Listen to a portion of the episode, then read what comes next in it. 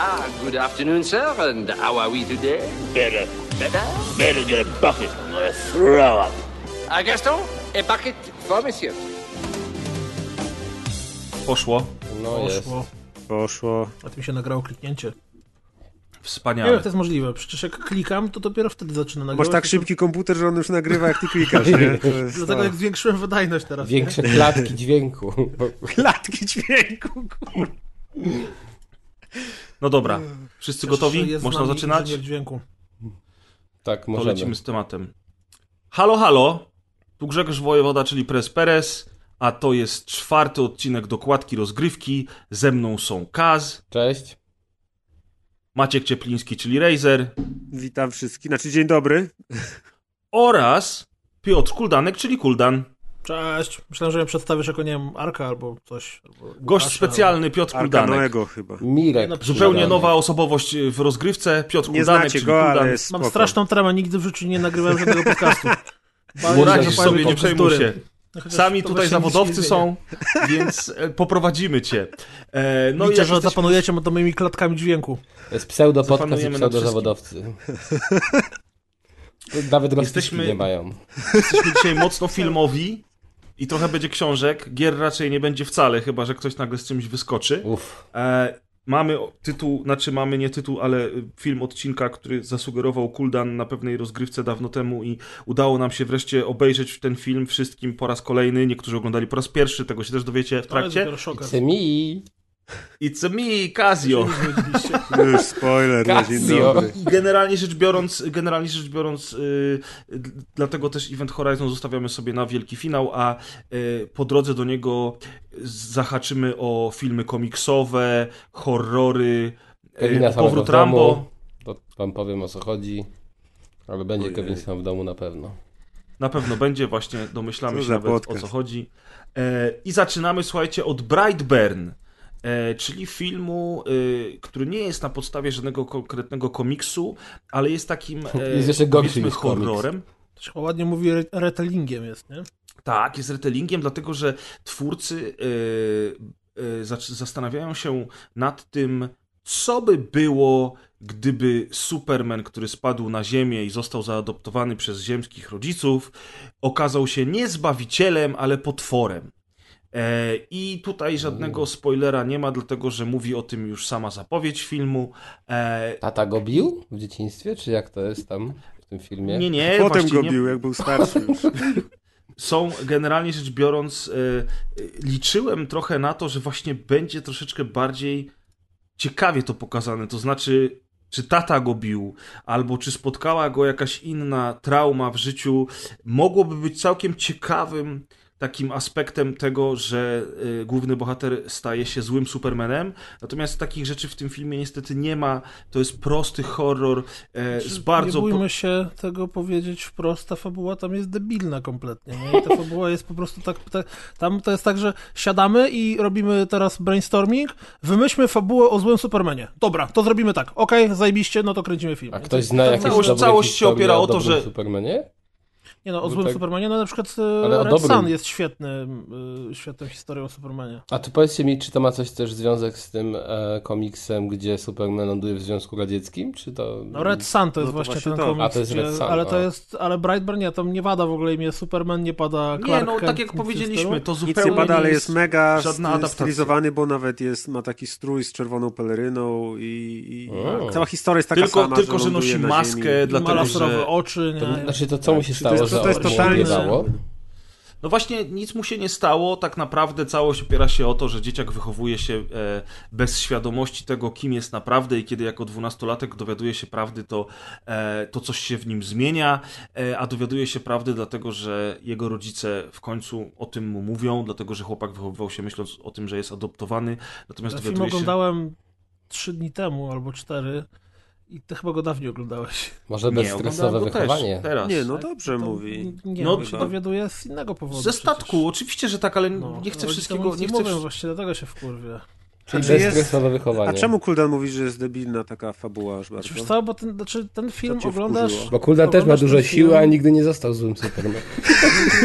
To jest mój plan. Znaczy, ja, ja tak, oczy, a nie czerwone jeśli, lasery. Szczerze mówiąc, to najlepszą rzeczą z całego tego filmu dla mnie była scena po napisach, czy tam w trakcie napisów, Aha. która była takim zajebistym, takim "A, ale wymyślili, bardzo mi się to podoba. Tak. Tylko jeżeli scena, która trwa, nie wiem, minutę czy półtorej minuty i dzieje się w trakcie napisów, jest najlepszą rzeczą z półtora godzinnego filmu, to nie świadczy zbyt dobrze o samym sobie filmie, bo, Bo ja, no. na początku, okej, na początku masz takie klasyczne klisze, horrorowe budowanie napięcia, że wiesz, że kamera wolno leci, że tam coś się w odległości, jakiś dziwny hałas dzieje, nie wiesz skąd to przyjdzie. Potem do, dochodzi do tego momentu kulminacyjnego, w którym jest w każdym horrorze, kiedy to już jak to można ładnie powiedzieć, gówno wpada w wiatrak i właściwie od tego momentu ten film już cię absolutnie niczym nie jest w stanie zaskoczyć. Jedynym, czym jest w stanie cię zaskoczyć, to słabym, łamane na momentami komicznym CGI. Bo, że tak powiem, pan Szczęka, y, kiedy się pojawił na ekranie, to ja po prostu brechnąłem śmiechem. Ej, to dobrze było... to było zrobione. Tak? czy- Ja czy też uważam, że to było dobrze zrobione. Natomiast bardzo, wracając- W tym jest sporo gore, skoro już tu przy tym jesteśmy, to rzeczywiście są tam ludzie... Znaczy, nie jest go dużo, ale kiedy już się pojawia, to jest po prostu, wiecie, Znaczy jest no, człowiek jest rozrywany i się w stosunku do tego, jak całą jest ten tą- film. Bo ten film właśnie nie ma tego dużo, po czym nagle, nagle wali są takie mega, takim... totalnie krwawe sceny intensywnym gore, z nie? pokazaniem łamiącego tak się ciała i to takiego akurat epatowania to, to, to gore się co mi się buduje podoba od samego prawie początku filmu i cały czas jest sugerowane, a, a, a wręcz pokazywane, jak on swoją moc poznając dok dokonuje coraz to mocniejszych czynów. I natomiast no, nie, nie spoilując całej historii, faktycznie e, nie tylko brak świadomości tym, kim jest, ale również przekaz, który otrzymuje, e, powodują, że on zaczyna po prostu myśleć o sobie jako o e, istocie lepszej od, od wszystkich dookoła, ale jednocześnie e, te, jest dzieckiem i ten strach przed rodzicami e, powoduje, że, że on jednak próbuje to wszystko ukryć, dlatego ma tą maskę, bo to słusznie Kuldan zauważył, że bohater ma płaszcz zrobiony z jakiegoś koca, tak, Kocak, bo to jest go płaszcz znaleźli. Tak, to, w którym go znaleźli i ten, i ten płaszcz y, generalnie rzecz biorąc symbolizuje tego superbohatera, ale on jednocześnie ma maskę taką, jak, no, jak noszą zazwyczaj w komiksach złoczyńcy. I on tę maskę zakłada wtedy, jak wie, że dokona czegoś złego.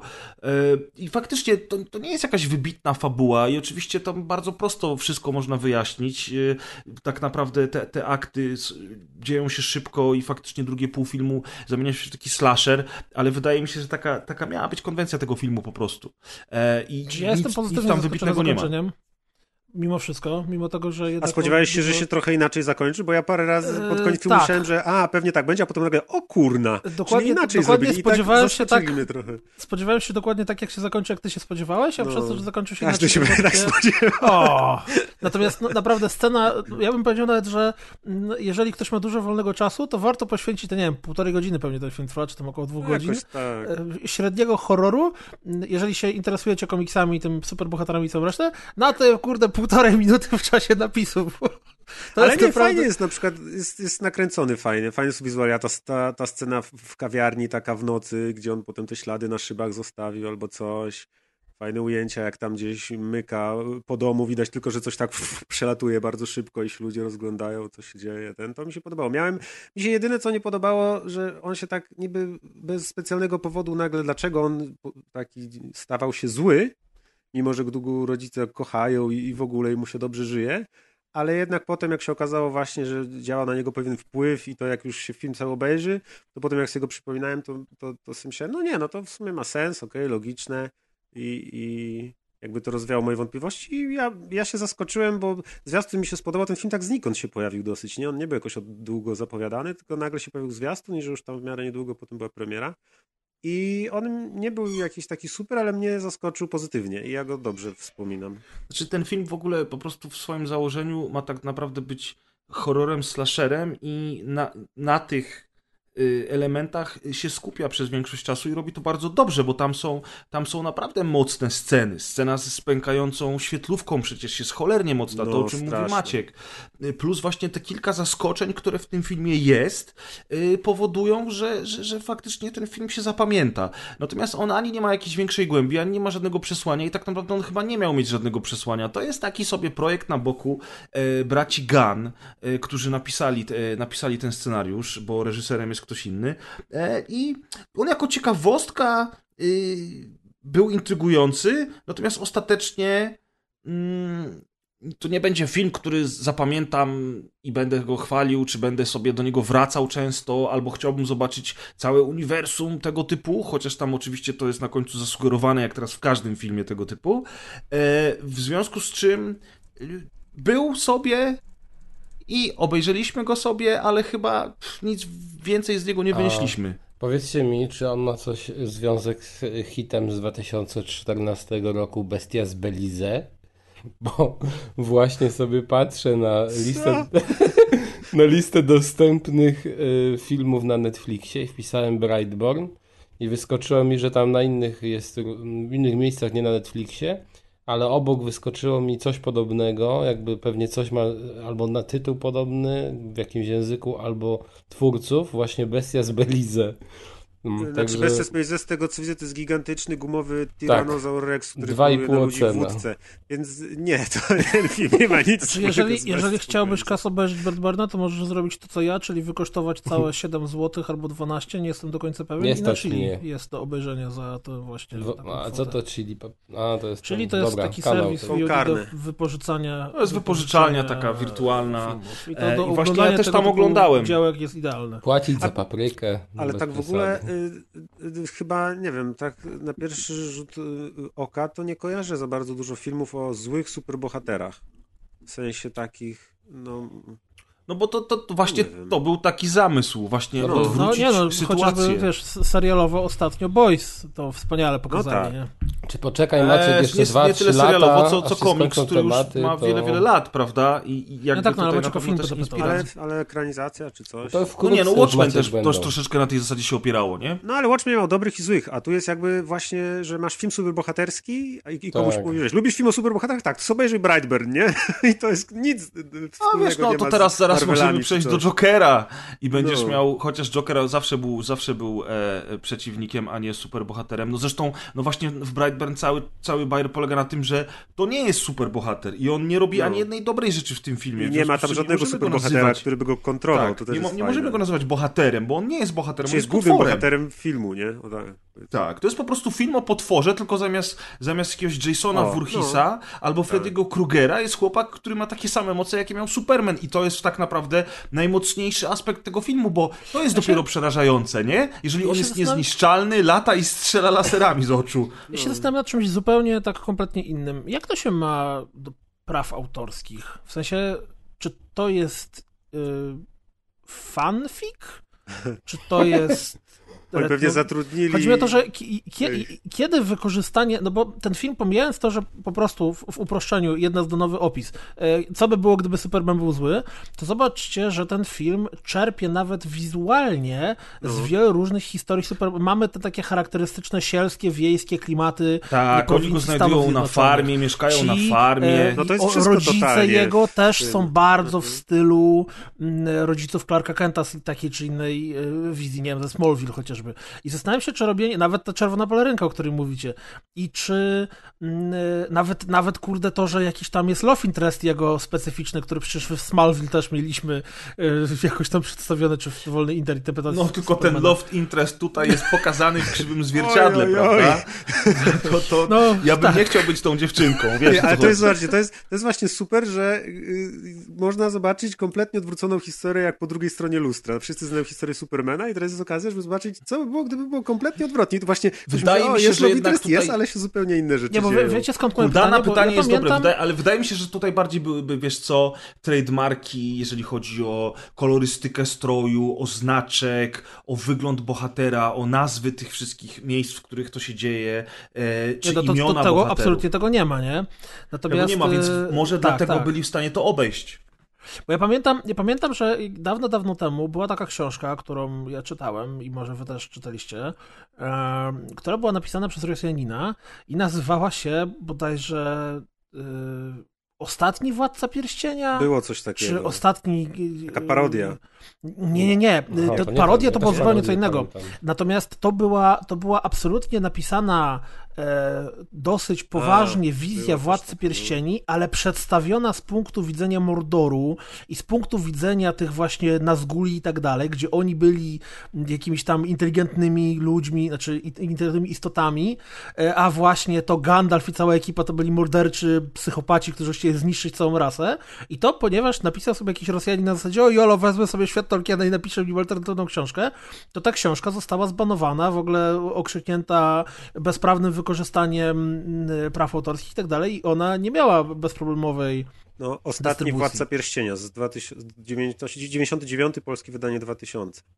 No i tam z tym jakieś były grube problemy prawne. To, to było, było polskie wydanie, ale potem te książki już nie wydawali, bo właśnie y, właściciele praw do Władcy, Władcy Pierścieni powiedzieli, że ej, że zaraz, tak Dobra, nie można. ale słuchajcie, no Według bo... Tolkien Estate jej komercyjna publikacja stanowi naruszenie praw autorskich. O, No właśnie, ale to może ale tam dotyczy faktycznie, my nie, nie pamiętamy, czy tam były nazwy, czy tam... nie no, w tej książce jak najbardziej były. W ostatnim Władcy Pierścienia, czy no, w, w, z tym absolutnie, bo to konkretnie chodziło o to, że to było przedstawienie wojny o pierścień z tymi postaciami No właśnie, ze no strony to Nazguli, już masz nie? odpowiedź, a tutaj tego nie ma. To jest po prostu... Jest jeszcze też kwestia tego, że James Gunn, który napisał ten film, e, czyli reżyser e, Guardians of the Galaxy, E, on, dopiero on co nie napisał zrobił chyba, film on był dla, producentem. dla tylko. DC.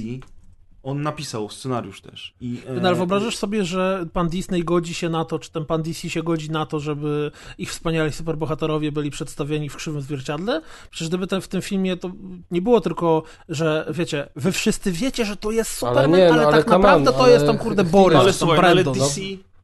Mamy na przykład straszne całe. filmy i straszne filmy też nawiązywały, bo tam jest jakiś taki zapis, że można przedstawić chyba jako Pastisz, tak, pastisz to parodię. tak, tak, jako parodię i że to, to jakby nie narusza praw autorskich. Chyba nawet kiedyś... Kurde, bo no faktycznie, oczywiście, bo że straszne DC filmy się to jest zgadza na takie rzeczy, bo miałeś wiele historii alternatywnych, gdzie Superman był zły i tak dalej. I jeżeli on się dogadał z DC przy okazji robienia Birds of Prey albo i wcześniej, to być może powiedzieli mu, dobra, no spoko, no nie obrazimy się. To trzeba by było poszukać, poczytać, Na zobaczyć, kto pewno. ma prawa nie i tak chcemy dalej. nie? pieniążków twoich, ale się nie obrazimy. Bierz co chcesz. Nie Dlatego no, ja uważam, że on po prostu jakoś musieli twórcy filmu odpowiednio to obejść, skoro Tak, nie było no, żadnej pewnie. afery, film wyszedł i wszyscy, wszyscy że Ale tak powiem, skoro zapomnieli nikt o temacie. z nas o tym nie wie, to może się nie mądrujmy. Im by nie było. No więc właśnie. No i teraz słuchajcie, jeżeli chodzi o Imbę, to ja wam chciałem opowiedzieć o Jokerze z Joaquinem Phoenixem, który jest, leci u nas właśnie w kinach. Miałem okazję wybrać się w weekend otwarcia. który, ma, który make-up jest najlepszy? U którego Jokera? Mam pytanie E, do ciebie. Czy to ważne, jaki oni mają make-up? No pewnie. Make-up najważniejszy. Make-up, najma- o to chodzi w Każdy jest inny, przecież. dlatego że każdy się dzieje w innych zupełnie realiach i e, zupełnie inne rzeczy ten make-up reprezentuje przecież. Czy jest, E, więc- to, czy jest to dramat bardziej tak jak mi to zwiastun sugerował, czy to jest bardziej film akcji? To jest dramat psychologiczny, który... W ogniu pytań. Kas ma tak przygotowane chyba. Właśnie Na kas, kas, karteczkę. kas, Jedziemy, kas jak raz, zwykle dwa, zaczyna, pyk, pyk, pyk. zaczyna nowy temat od pytania, jest które totalnie nie powinno być na początku, ale, Czy jest tam Batman? Biją kobiety. Jak mocno ale, te, ale to, pytanie, to pytanie o make-up, mimo tego, że padło zupełnie nie w tym momencie, gdzie trzeba, to, to to jest dobre pytanie. Ja do tego chętnie wrócę. Cholera. Natomiast sam film tak, film jest dramatem Ja mam same psychologicznym. dobre pytania. Poczekaj na kolejny. Właśnie się boję tych kolejnych, mój drogi, no ale okej, y, Joker, y, to jest dramat psychologiczny, który troszeczkę jakby pasuje nam do tego Brightburna, o którym przed chwilą rozmawialiśmy, dlatego, że to też jest taki troszeczkę film, który zastanawia się, co by było gdyby i e, co by było, gdybyśmy pokazali w bardziej realistyczny i bardziej przyziemny sposób te, ten czarny charakter, który wszyscy znamy e, z kart komiksów, e, kreskówek i filmów. E, w związku z czym to, to, to jest ciekawe podejście do postaci, która była już wyeksploatowana tyle razy, że wydawałoby się, że nic nowego nie da się wymyśleć. E, i, I jakby ten Joker to nie jest żadna nowość. E, on nie wymyśla koła od nowa, a wręcz twórca tego filmu bardzo mocno e, ściąga pomysły, całe sceny z innych filmów. E, troszeczkę jakby inspirując się tymi filmami, troszeczkę może idąc na łatwiznę, wiedząc, że skoro to jest Joker, to przecież nikt nie będzie go oskarżał za to, że, e, e, że te pomysły i, i jakieś ujęcia i jakieś, jakieś, jakieś takie środki przekazu wykorzystuje jawnie, czerpiąc żywcem z, z innych dzieł kinematografii. To też nie jest taki film, który mm, ludzie chcieliby teraz okrzyknąć jakimś wielkim odkryciem psychologicznym i analizą społeczeństwa, bo jest masa innych dramatów, które już to zrobiły, a o których tak głośno nie jest, dlatego że to nie są filmy DC, to nie jest Joker. Natomiast z Jokerem jest trochę tak, jak było z Interstellar, e, czyli ktoś powiedział, że to jest głębokie kino science fiction, którego się na co dzień nie kręci, więc wszyscy poszli do kina i mimo tego, że nie zrozumieli tego filmu, powiedzieli tak, tak, tak, czarna dziura, mm, wspaniałe, mądre, piękne. E, z Jokerem mam wrażenie, że też tak trochę będzie, chociaż to nie jest tak, że Joker jest filmem, wręcz przeciwnie. Podobał Co? Ci Interstellar i twoim zdaniem był, był logiczny? W sensie... Nie, nie, mi się Interstellar nie podobał w ogóle i uważam, że to jest kiepski film, dlatego mówię, że z Jokerem będzie podobnie, no jeżeli chodzi o, o takie dąsanie w internecie, gdzie nagle wszyscy są znawcami kina.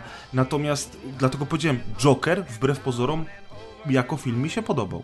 E, mam jakieś tam zastrzeżenia, o których już wspomniałem, natomiast jako całość jest, jest bardzo ciekawym doświadczeniem. I um, oczywiście rola Feniksa jest fenomenalna. To nie jest tak, że to jest najlepsza jego rola na świecie, bo jest trochę przerysowana.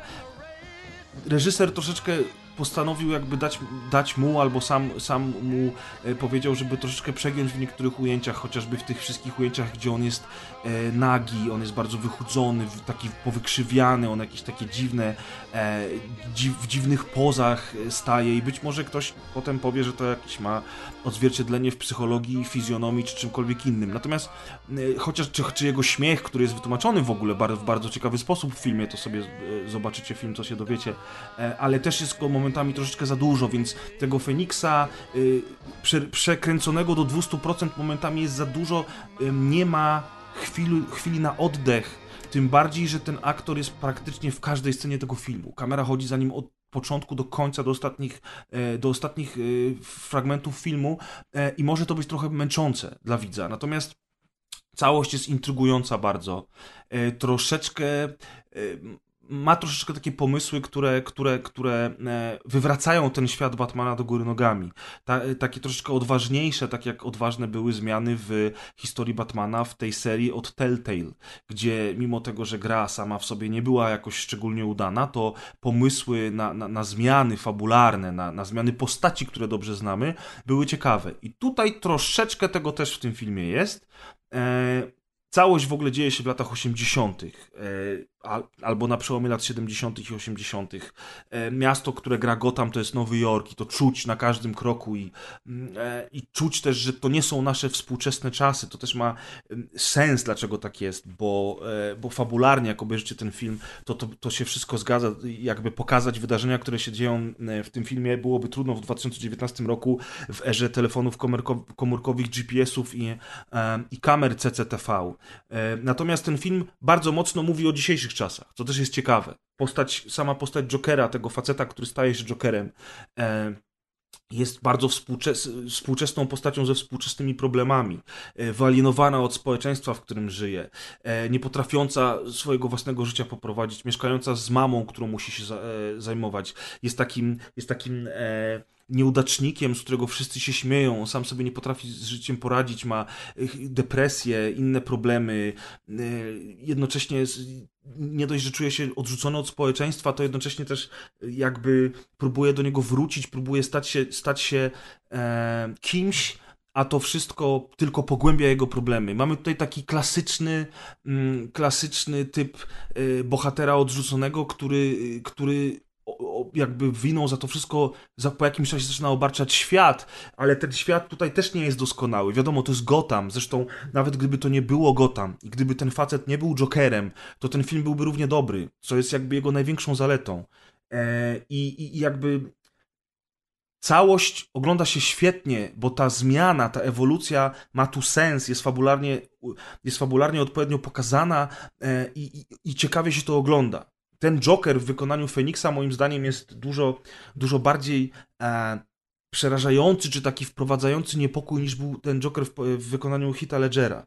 I tutaj te, te, te makijaże, o które zapytał Kaz, mają znaczenie dlatego, że Heath Ledger był takim Jokerem, który był e, był szalony, był chaotyczny, ale on był zabawny w tym, co robił. On był groteskowy do tego stopnia, że, że widz się śmiał, jak, jak, jak na przykład Joker próbował wysadzić szpital. I to jest ta pamiętna scena, kiedy, kiedy nie działa mu detonator swoją drogą. Ta scena została, nie wiem czy wiecie, nagrana przez przypadek. To była inscenizacja.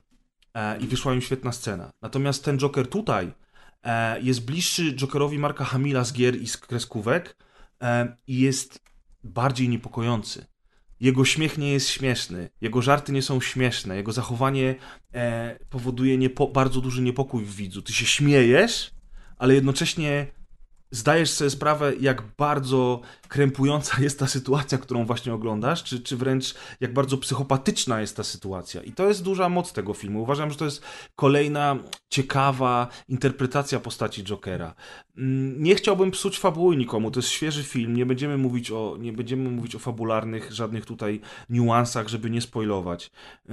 Natomiast ja wiem, że twórca, ja wiem, że twórca nie miał żadnego przekazu takiego społecznego w tym filmie, że on nie chciał nikomu niczego pokazać, e, udowodnić, że to nie miał być żaden manifest. E, ja to bardziej odbieram jako hołd dla takich klasycznych filmów, którymi on się inspirował i właśnie taką próbę pokazania Jokera, który staje się tym, kim się staje z trochę innych powodów niż do tej pory y, poznaliśmy chociażby w adaptacjach filmowych. Natomiast Natomiast niestety, ja też rozumiem, dlaczego kina y, w Ameryce miały alarm terrorystyczny, dlaczego obawiano się zamachów, dlaczego niektóre seanse zostały odwołane, zwłaszcza w Ameryce, która jest bardzo skomplikowanym i zagubionym krajem. I, i te zamachy terrorystyczne, które miały miejsce na przestrzeni ostatnich lat, te przez, przez, przez ludzi, którzy się, że tak powiem, utożsamiają z organizacją Inceli, e, która, która dzieje się najczęściej w internecie. Wiecie, to jest ta grupa mężczyzn takich. Mm, ja nie chcę tutaj podawać dokładnych, e, dokładnych szczegółów, bo, bo nie chcę się pomylić, natomiast to są młodzi mężczyźni, którzy właśnie są osamotnieni, bardzo często mieszkają z rodzicami, nie potrafią sobie poradzić w dorosłym życiu, plus e, mają problem z, e, z, z płcią piękną, nie uprawiają często seksu, albo nigdy w ogóle nie uprawiali seksu i jakby winą za to obarczają świat, obarczają kobiety, piszą całe postulaty na ten temat. I kilku zamachowców, e, którzy, którzy, e, dokonali się ataków, dokonali, przepraszam, ataków właśnie przede wszystkim e, w Stanach Zjednoczonych, ale, ale nie tylko, udzielało się na tych forach, udzielało się w tych grupach, czy wręcz manifestowało te, te, te, ich, te ich wszystkie tezy e, i przyznawało się do tego, że, że, że jakby te zamachy są też powiązane z, tą, z tą taką ich powiedzmy myślą życiową, jeżeli można to nazwać myślą życiową, a nie, a nie jakimś zagubieniem czy, czy, czy, czy nieporadnością w obcowaniu we współczesnym świecie. I Joker nie, Joker trochę jest incelem w tym filmie, nie jest takim stereotypowym incelem, którego tutaj przed chwilą opisałem. On nie głosi postulatów na temat tego, e, że kobiety są złe i że to przez nie on jest nieszczęśliwy, że to czy tamto. Natomiast on jest troszeczkę, wpisuje się w te ramy i pod koniec filmu postulaty, które padają z ust głównego bohatera i cała sytuacja społeczna, która wydarza się w tym mieście, i to trzeba oczywiście obejrzeć, e, żeby złożyć sobie do dokupy, troszeczkę wybrzmiewają w taki sposób, że część tych zagubionych chłopaków na Reddicie mogłoby się zacząć z tym utożsamiać, czy uznać, że to, co w tym filmie się dzieje, to jest faktycznie potwierdzenie tego, co oni myślą. E, I to jest moja jedyna obawa względem tego filmu. To nie jest tak, że to jest jakiś bardzo duży problem i nie, nie uważam, że powinno się ten film cenzurować, czy nie pozwalać e, mu wchodzić do kin. No nie, ale, ale jeżeli policja w całych Stanach i wojsko e, zaczęli poważnie rozważać e, zamknięcia kin, zresztą niektóre naprawdę zostały zamknięte na weekend premierowy, to coś na rzeczy jest. Czy to bardziej nie jest problem Stanów niż tego filmu?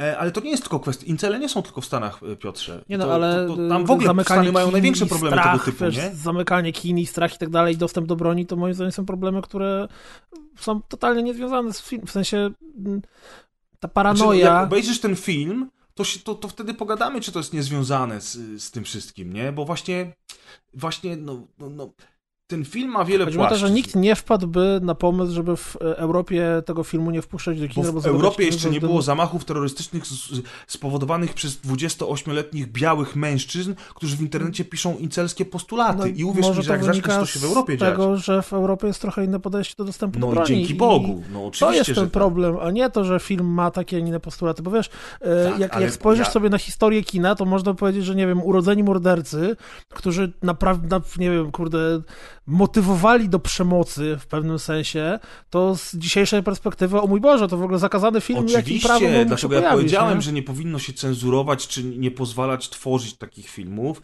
Natomiast w, w szerszym aspekcie dyskusji współczesnej, która miała miejsce i tym, co się działo przed premierą tego filmu, czy tych pierwszych takich przekazach, które do nas docierały po pokazach przedpremierowych, rzeczywiście wychwyciłem ten element i powiedziałem dlatego, że być może część widzów może w taki sposób go odebrać.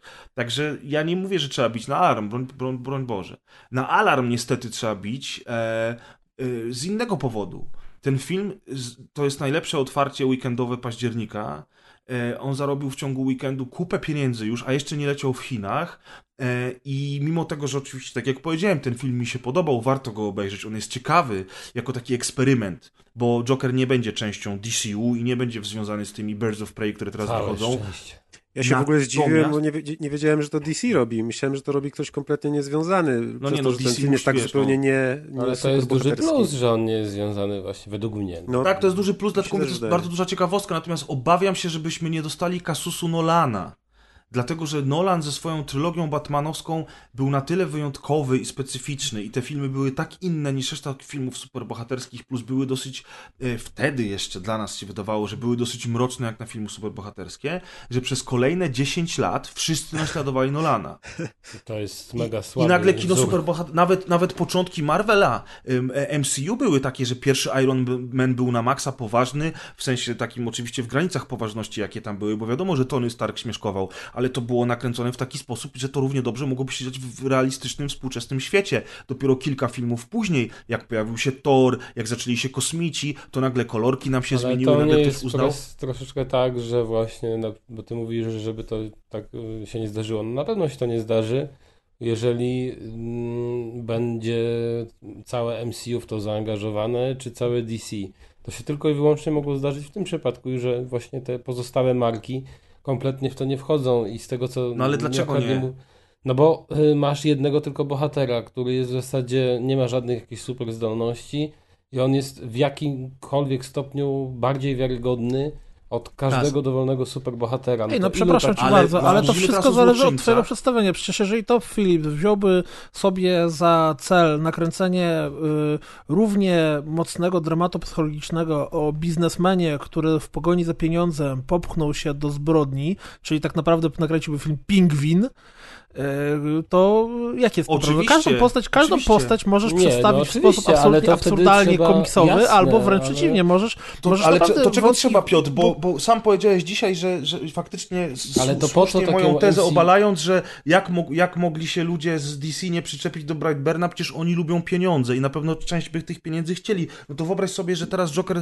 zarabia takie pieniądze, jakie zarabia w ciągu pierwszego weekendu. Za trzy tygodnie podejrzewam, że jakiś kolejny rekord będzie pobity i myślisz, że oni nie będą chcieli teraz na, na, na, tej kanwie Wy robić myślicie, dalej że oni rzeczy? zrezygnują na przykład z tego, że nie wiem, zrobią te, te będą robić teraz serię filmów o jednych tylko postaciach, gdzie Nie, oczywiście, że nie, dlatego nie za parę miesięcy wychodzi Birds of Prey, które będzie bekowe i będzie się działo współcześnie i jest no, jeszcze nie, ale tylko o tym połączone. mówię, bo dla mnie na przykład to nie jest żaden zagrożenie, bo wydaje mi się, że po prostu to jest nierealne, żeby nagle teraz ym, Marvel zaczął robić film o jednym superbohaterze, gdzie on nie jest częścią całego uniwersum. No ale no to Piotr, jego- posłuchaj, no. No. to posłuchaj. Oni sobie mogą kręcić dalej DCU. Chociażby tak jak powiedziałem, za chwilę wychodzi drugi film o przygodach Harley Quinn, która jako jedyna z całego DCU, poza Watermanem, tym nieszczęsnym, okropnym filmem o Power Rangers, e, dała radę jakby mimo tego, że samo Suicide Squad było kiepskie, to strasznie spodobała się postać Harley Quinn.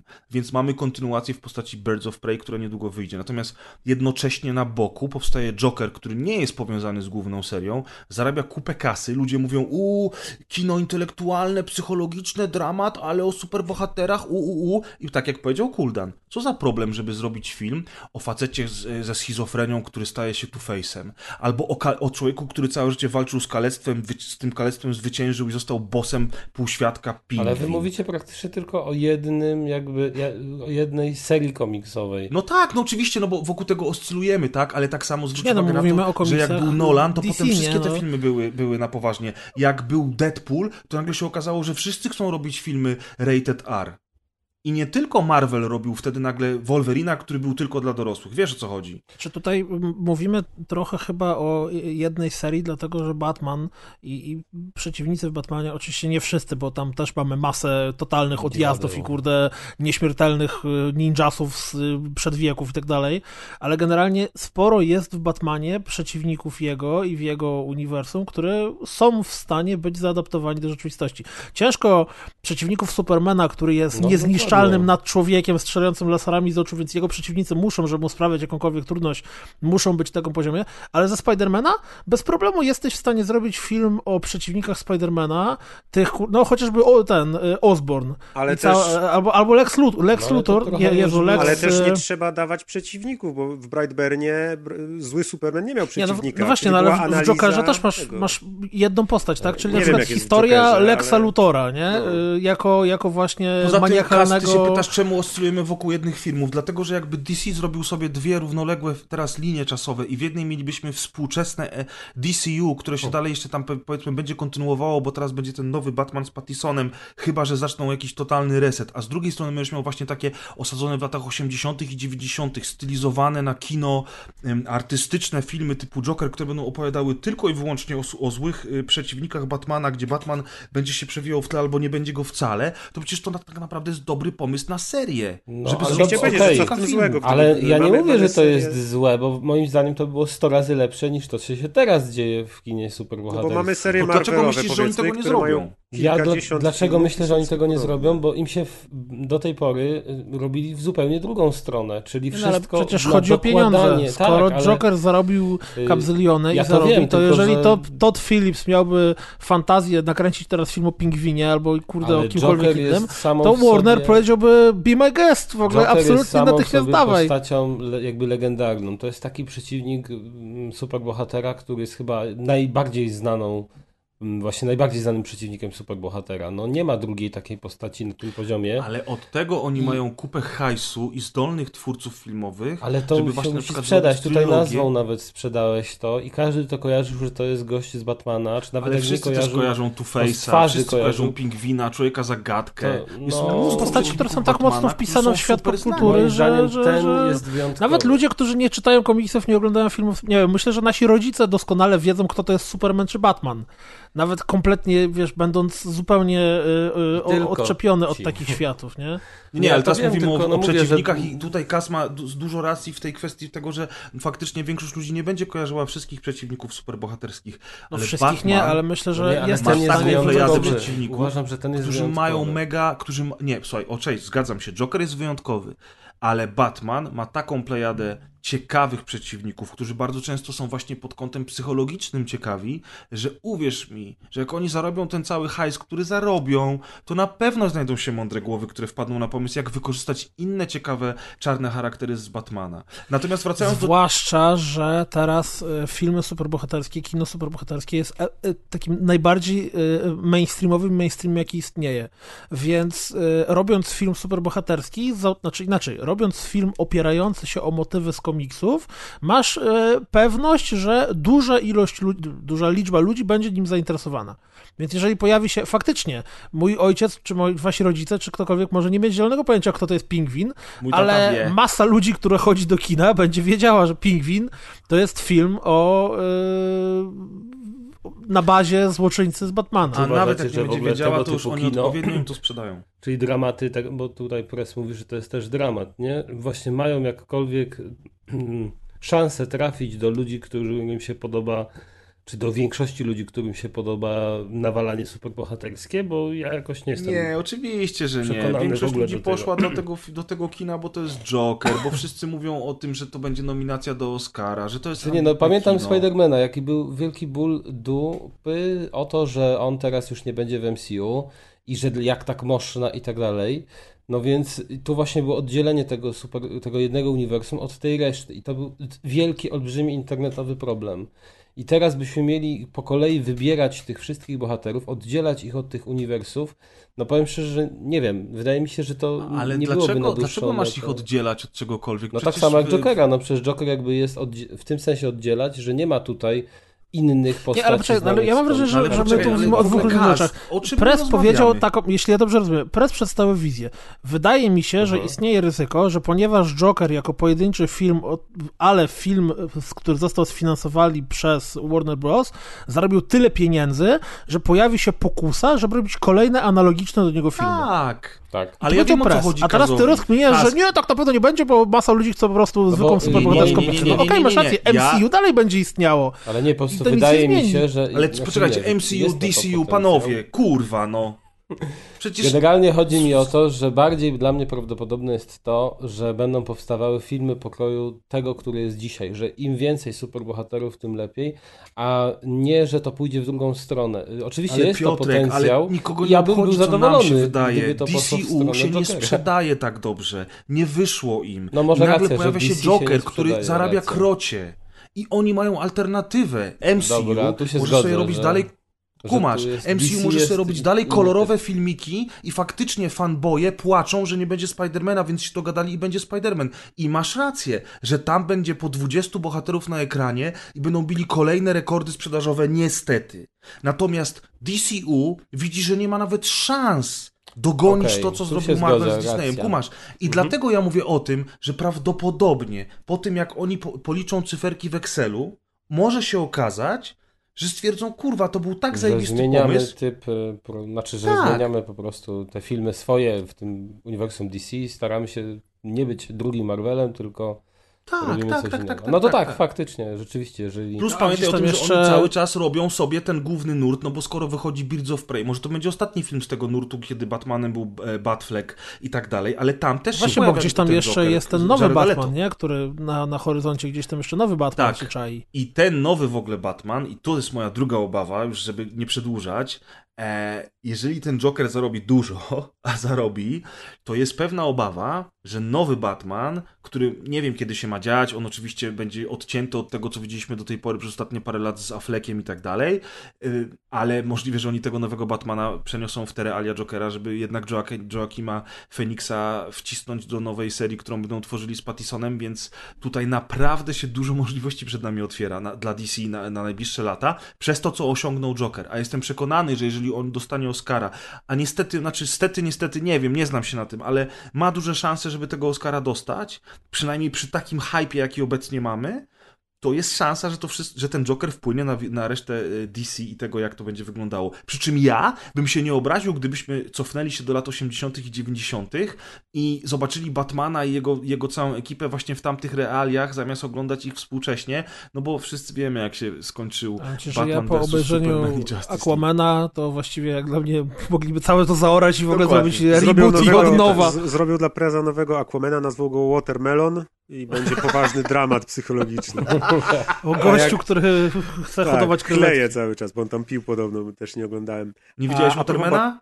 Nie. Stary, nic nie straciłeś. Nie, bo tam fajna pani gra. Ostatnio gdzieś zobaczyłem, że tam gra. Możesz sobie o Nawet 14 w jej nie niedzielę odpalić? Polsat. Google Jak grafikę włącz, wpisz tą panią, to będziesz miał lepsze wrażenie. Dobra, to Tak chciałem tylko powiedzieć a propos Konana filmu o Batmanie, co z tym tam samym można panem. było wymyślić, to właśnie sobie przypomniałem, dlaczego nie zekranizują tej takiej, y, któryś z tych opowieści o Batmanie, które były totalnie nie w, w dzisiejszym Gotham.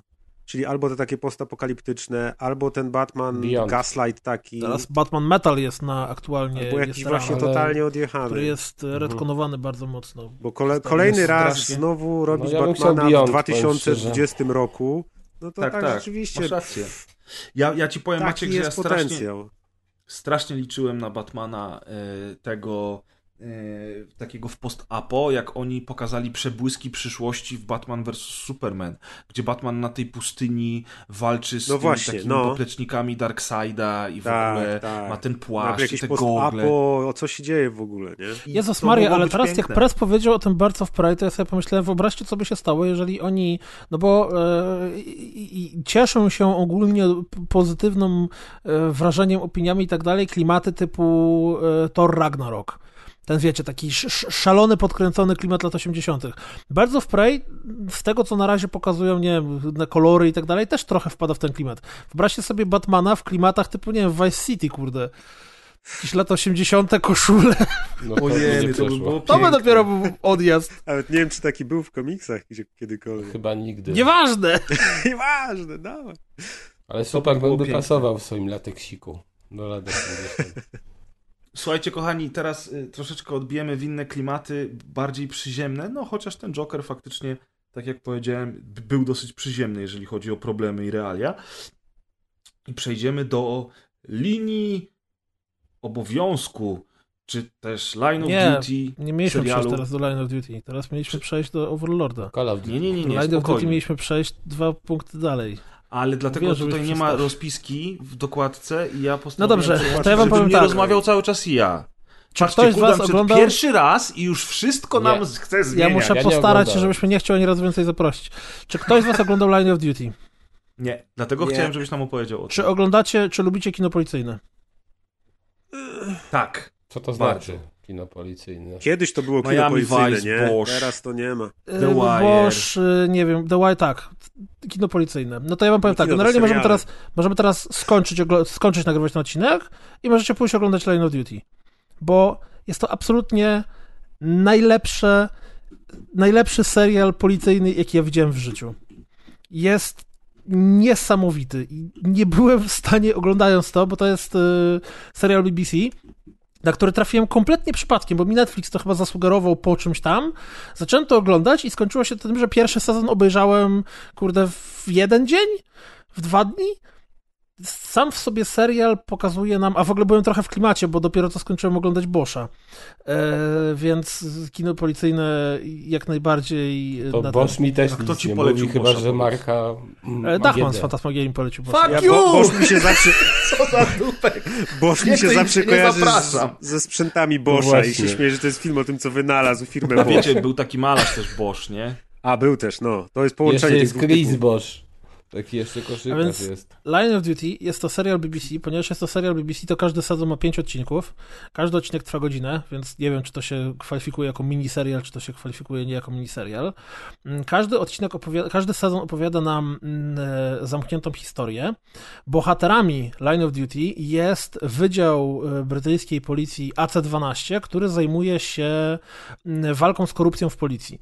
Tylko przez walkę w korupcji policji mamy tak naprawdę niekoniecznie na myśli to, że ktoś bierze kasę na boku i odpuszcza mm, przestępcom, a na przykład to, że sobie e, pompuje statystyki, żeby wychodzić na lepszego policjanta, albo że na przykład jest członkiem grupy przestępczej, albo cokolwiek innego.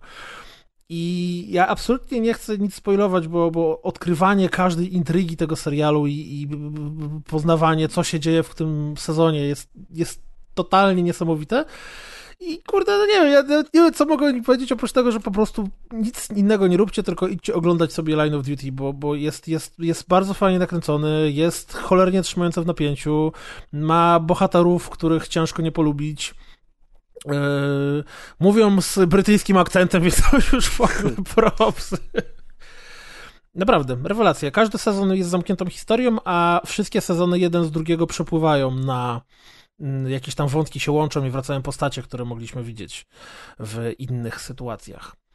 Więc y, kino policyjne absolutnie. I szczerze mówiąc, ja zacząłem oglądać to Line of Duty tuż po Boschu i, i ewidentnie y, dużo z większym napięciem i zainteresowaniem i mm, y, wszystkim innym, co się ma oglądając jakikolwiek serial, oglądałem Line of Duty. A ile to ma To jest, sezonów kurde, łącznie? To już jest zamknięta Pięć całość? aktualnie. Znaczy, A, wiesz co, każdy sezon jest kręcą? zamknięty. Każdy sezon jest zamknięty, tak naprawdę możesz obejrzeć jeden i i jest zamknięty. Nie wiem, czy będzie szósty, bo piąty się... Zresztą każdy kończy się jak po prostu zamknięcie jakiejś tam historii. A I- postaci są takie same w każdym sezonie, czy się zmieniają? Mamy trójkę głównych bohaterów, którzy są właśnie oficerami tegoże mm, Wydziału AC-12, AC-12 mm, i oni przechodzą z, e, z sezonu na sezon, natomiast postaci, które tam się pojawiają w tle, przychodzą i odchodzą w zależności od tego, co się dzieje. Mm, e, To, co jest jeszcze ciekawe, to to, że e, jak to w przypadku brytyjskich miniseriali, to bardziej to się traktuje jako taki jeden długi film podzielony na kurde sześć części niż e, sześć. To, to nie jest żaden procedural, gdzie, gdzie w każdym odcinku dzieje się coś zupełnie innego. Tutaj mamy nie, to, to, to bardziej przypomina właśnie taką długą chwila, historię chwila, rozciągniętą. informacja z Wikipedii. Line of Duty is a British BBC Police Procedural Television Series. No, okej, Kaz wrócił z pytaniami Mi się, wydawało, mi się wydawało, że procedural oznacza, że masz po prostu serię odcinków, gdzie każdy odcinek jest niezależną, zamkniętą całością. Możesz sobie obejrzeć, nie wiem, trzeci odcinek pierwszego Ja sezonu nie wiem, i absolutnie bez problemu, bo wiesz, na zasadzie archiwum Mix, Monster of the Week. W każdym odcinku robimy coś innego. I to mi się kojarzyło z No procedurą. tak, no to, to już chyba takie trochę jest dawne, nie? Spojrzenie na seriale, że każdy odcinek jest jakby tam kompletnie, wiesz, niezwiązany. I szybkim No, no to nie, no to tutaj, no tutaj tak nie ma. Jest, jest, y, no jest naprawdę bardzo Jest totalnie realistyczny, tak? Tak, nie ma żadnych kosmitów, nie ma e, żadnych Batmanów, superbohaterów, niczego w tym stylu. Jak, y, bo, bo pokazuje co więcej bardzo intensywnie tą pracę policyjną taką nie w stylu filmów sensacyjnych, tylko w stylu właśnie tego, co się rzeczywiście dzieje. Czyli jeżeli, broń Boże, przypadkiem jakiś policjant użyje broni na służbie, to z automatu od razu jest przesłuchiwany, raporty, usadzają go do biurka i tak dalej. Więc, y, a mimo to i tak pojawia się tam Na początku pierwszego odcinka koleś strzela i przez 4,5 odcinka jest pokazane, jak wypełniał psychologa, a Zbierają mu, kwestionariusze. wiesz, ten tak akurat w Boszu było. Jak z Jokerem, nie? Ma To- traumę. Raz działał pod przykrywką, to później siedzi za biurkiem, bo wszyscy go już znają na mieście, nie? I się to Dokładnie, pokazuje. bo właśnie tak powinno być. Mi Zawsze mi się to podobało, podoba, podobywało mi się to właśnie jak Tam- oni się tam jest taki- i jeden z bohaterów taki w tym samym mieście jako inna osoba. Jestem tajnym Bo mają wąsy przyklejone i okulary. Właśnie. Jeden z bohaterów, jeden z bohaterów taki tekst ładny mówi, że łamanie, prze, bo ponieważ ten IC-12... Łamanie jest- przepisów jest złe, pamiętajcie dzieci. Ej, To sytuacja mi się z byłem jakimś ja. kodekiem dźwięku kojarzy. A czy chodzą Łapanie- do szkół tam i na przykład nauczają dzieci jak prawdziwi policjanci? Bo u nas Ponieważ też łapanie tak przestępców jest y, trudne, a łapanie policjantów, którzy łamią prawo, to jest w ogóle pomóż tam Boże. Nie no, bo oni łapią złych policjantów, więc oni nie muszą chodzić do szkół i To uczyć. CBA takie. Inny wydział. Oni No tak, chodzą po wydziale i tak rzucają złowieszcze to są spojrzenia na goście, kolegów których z w innych pracy. serialach policyjnych nikt nigdy nie lubi po prostu. Tak, i ich też tu nikt nie lubi i to jest tym lepsze, wiesz, za każdym razem, kiedy nasi bohaterowie pojawiają się w jakimś innym wydziale albo kogoś przesłuchują, to wszyscy dzień kurwa, te chuje To przyszły. jest taki trochę wewnętrzny, to ich też rzeczywiście nikt nie lubi. Poza tym w Mamy- innych serialach nigdy nie są pokazani ci ludzie, bo są nieciekawi. Mamy, mamy jakieś takie klimaty, gdzie wiesz, że nagle któryś bohater, znaczy jeden z naszych bohaterów otwiera auto i widzi, że ma nasrane na głównym siedzeniu i wia się wszyscy, ho, ho, ho, patrzcie, chyba John wsiadł do auta, a nie, jednak stoi przed nim. Więc yy, tak, ja naprawdę Line of Duty... normalnie. Ojej. Line of Duty absolutnie polecam. Co więcej, widziałem, że z kim bym nie rozmawiał, kto oglądał ten serial, jego reakcja była dokładnie taka sama.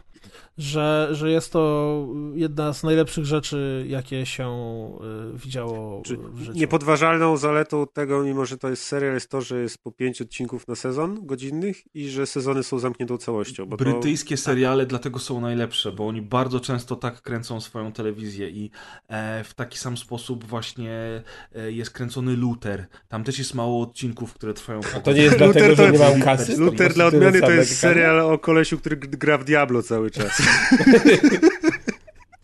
Ja, ja pozwolę sobie zacytować y, Tomasza, może nas słucha, to pozdrawiam przy okazji serdecznie Tomasza, który właśnie ostatnio napisał, że sięgnął po Line of Duty i od razu spędził ciągiem 5,5 godziny z tym serialem. O matko jedyna. Zazdro. A to samo miałem No, na jak wszystko, jesteśmy przy powiem wam. policjantach e, e, i mówiliśmy już o e, morderstwach, które dokonuje dziecko z kosmosu, to taka zupełna odskocznia e, w USA dzisiaj e, dziewięcioletnie dziecko oskarżone o morderstwo pięciu osób oraz podpalenie domku na kempingu i to jest sprawa, która po raz pierwszy od 2006 roku w Stanach będzie sądzone tak małe dziecko za morderstwo z premedytacją. Ale my tu mamy... Po, po co nam to mówisz teraz? Bo to jest ciekawostka, akurat mi się to wyświetliło i to jest ciekawostka odnośnie tego, co mówiliśmy o Brightburn i o policjantach. To taki mały joker. Niespodziewana ciekawostka. Taka, taka, właśnie, taka właśnie sytuacja. No wiesz, no, dziewięcioletnie dziecko oskarżone o morderstwo z premedytacją i to pięciu osób, To dokładka to raczej właśnie. ciekawostka dosyć duża, co prawda nie wesoła, Która ale jednak dokładna do ciekawostka. pieca. W tym momencie takimi newsami. Ale to co, to jedziemy dalej? Y, Tak, co miało być teraz y, połączone z, z, z Line of Jack- Duty? Jack Ryan? Jack Ryan. E, czyli teraz mówię ja znowu. Wolę Meg Ryan, ale... Jak była młoda Bądź teraz. Ryan. Y, Jack Ryan to jest postać fikcyjna, którą stworzył Tom Clancy. E, my wszyscy Toma Clancy'ego kojarzymy z Tom gierką Clancy ma ostatnio zły okres. Tom Clancy już nie żyje, mój drogi. Ale ma najgorszy okres w swoim No, no, życiu teraz. No, y, tak, Już się na- rozłożył o, o nowym pewnie. Ghost Recon Breakpoint posłuchacie na pewno na kolejnej rozgrywce e, i do tego pije Maciek. Natomiast y, Toma Clancy'ego wszyscy kojarzycie właśnie Ghost Recon, Rainbow Six, Splinter Cell, The Crew O, The Crew. I e, Połowa gier Ubisoftu. no. Znacie też, e, znacie też e, Toma Clancy'ego z filmów takich jak chociażby Polowanie na Czerwony Październik albo Czas Patriotów. A te filmy są ze sobą połączone, ponieważ Tom Clancy, wyobraźcie sobie, dawno, dawno temu, w latach 80. i 90., Uniwersum stworzył swoje własne uniwersum. I to nie jest uniwersum On nie miał wyobraźni, robił wszystko na jedno kopyto. Mam pomysł. No właśnie. To jest uniwersum militarno polityczno-szpiegowskie, w którym główne skrzypce gra Jack Ryan, e, czyli taki jego Skrzypek. popilek. Co, co? Skrzypek. Skrzypek? Skrzypek na dachu? Ale zaraz, to we wszystkich tych filmach, o których ty wspomniałeś, gra ta postać właśnie? Bo nie czuję Tak, dlatego to jest ciekawostka. Mm. E, dlatego to jest ciekawostka, ponieważ te książki są generalnie mocno rozrzucone w czasie, e, ale łączą je wszystkie bohaterowie, którzy tam się przewijają. Jack Ryan Jr. na przykład. Jak młody Indiana Jones. No tego, tego się nie doczekaliśmy, natomiast doczekaliśmy się całej serii właśnie, właśnie książek, które się nazywają właśnie taką serią o Jacku Ryanie e, i ciekawostką jest, że w tej serii są też dwie książki o Johnie Clarku, który, w których przynajmniej w jednej z nich Jacka Ryana nie ma, bo dru w drugiej jestem dopiero w połowie. to jest seria Są- książek o Jacku Ryanie, gdzie nie ma Jacka Ryana? Takie coś tam Dlatego jest? właśnie o tym mówię, taka Mm, no ciekawostka. proszę. E, No dobra, i ale powiedz mi teraz, powiedz, ile tego jest? Kazwar to z nie pytaniami. mają, nie mają makijaży. e, Natomiast, e, natomiast ile tego jest, to musiałbyś sobie spojrzeć w książki, bo nie pamiętam.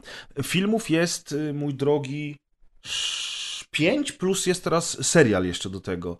Ale serial E, jest trochę odcięty. Znaczy, serial jest e, e, rebootem trochę, nie? Tutaj w ogóle wszystko jest ze sobą pomieszane, bo o ile książki dopiero poznaję, a przeszedłem do nich po obejrzeniu serialu i wszystkich filmów i jestem na etapie w ogóle serii Jack Ryan, zaczynając od dwóch tomów, które są poświęcone Johnowi Clarkowi, innej postaci, to z jak, czego jak, śmiał jak, się jak te książki się bronią teraz? Bo ja te książki czytałem i to właściwie wszystkie książki Clancy'ego prawie, że czytałem 20 lat temu, mniej więcej. W sensie wtedy, bo okej, on podpisał też w, w, w latach bieżących, nie wiem, kurde, chyba w 2010 też coś pisał, ale ja jego książki pochłaniałem w czasach późnej podstawówki, No to pomyśl sobie, co jeszcze pochłaniałeś i teraz... Wtedy był gigantyczny boom na niego i to były y, te political thrillery, które były niesamowite, wiesz, przedstawiały tobie wizję, jak to, kurde, nie wiem, Rosja wchodzi do NATO po to, żeby bronili się przed Chinami, które ich tam atakują i tak dalej, ale tak jak o tym myślę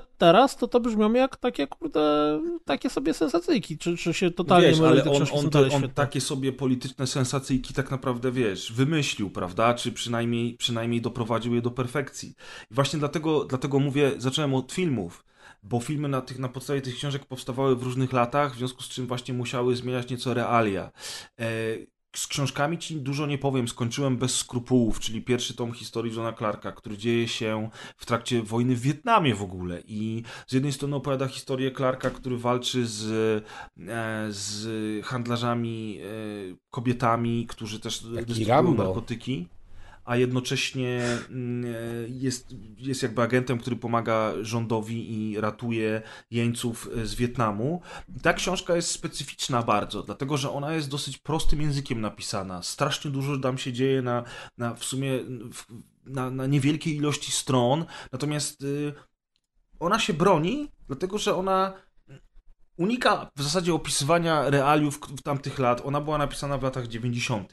E, jest, e, i właśnie i to już sugeruje, że, że autor wiedział, że musi e, tak ją napisać, żeby ona się nie starzała i, i, unika tam bardzo wielu tematów, w związku z czym nawet dzisiaj nadal jest aktualna. Mamy tam wątek zemsty, wątek pomocy innym i, i wątek właśnie takiego patriotyzmu niekoniecznie, chociaż oczywiście Clancy to jest wielki patriota, który ten, ten amerykański, amerykańską flagę wciska gdzie się da, ale jednak takiego właśnie takich tajnych operacji, misji, które mają polegać e, na ratowaniu sojuszników i oczywiście intrygach politycznych ze szpiegostwem włącznie, więc u niego to wszystko zawsze się tam przeplata.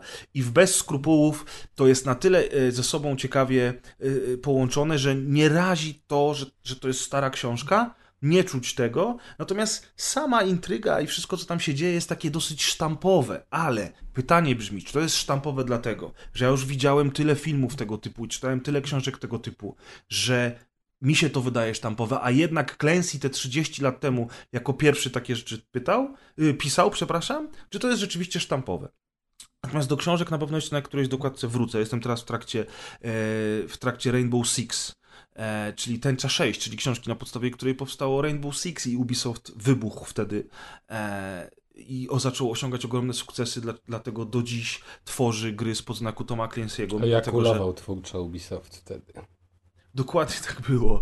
Mimo tego, że Tom Clancy już nie żyje i, i jak dowiecie się na najbliższej rozgrywce, nowy Ghost Recon nie ma wiele wspólnego z Tomem Clancy'm, ale, ale my dzisiaj nie o tym.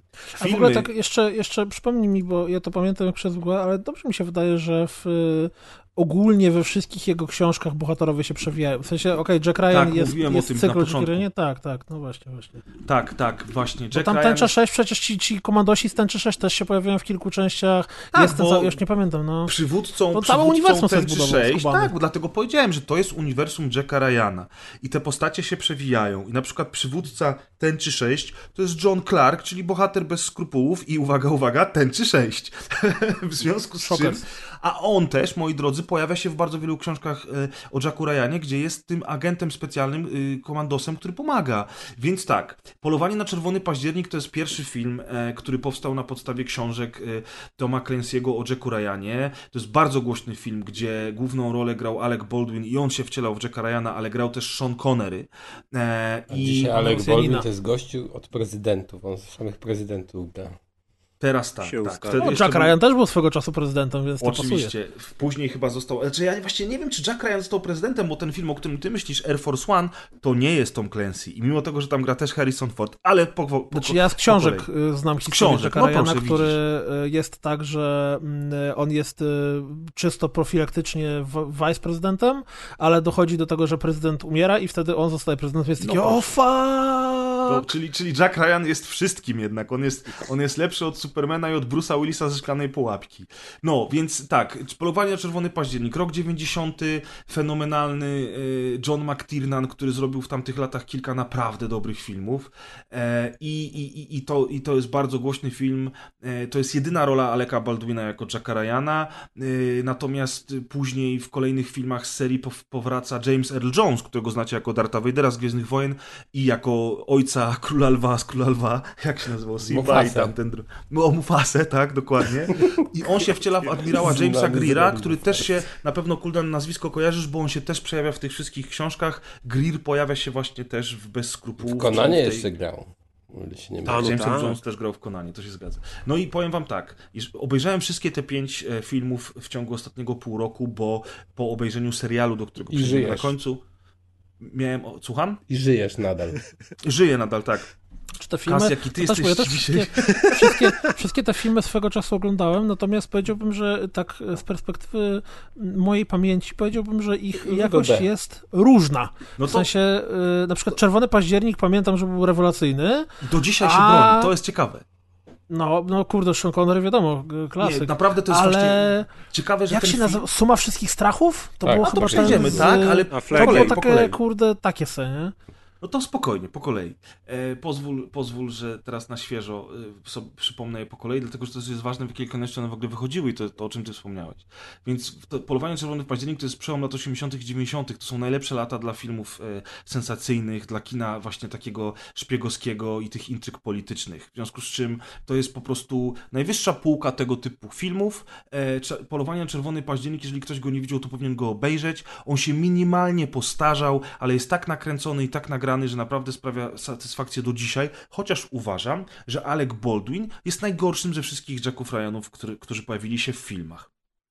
Następnie są dwa bardzo głośne filmy z Harrisonem Fordem, który jest najbardziej znanym Jackiem Ryanem. Z Harrisonem Fordem jest Czas Patriotów i Stan Zagrożenia. E, I co ja mogę o tych filmach powiedzieć? To jest klasyka Harrisona Forda. To jest prawie ta sama półka, co Gwiezdne Wojny czy Indiana Jones. Harrison Ford jest marką samą w sobie. Jego się fenomenalnie ogląda w tamtych latach, bo on To jeszcze jest się... jeszcze Harrison Ford, który biega, nie? To jest jeszcze Dokładnie. ten młody To jest ten Harrison Ford, który jeszcze nie jest grzybem, nie? I on...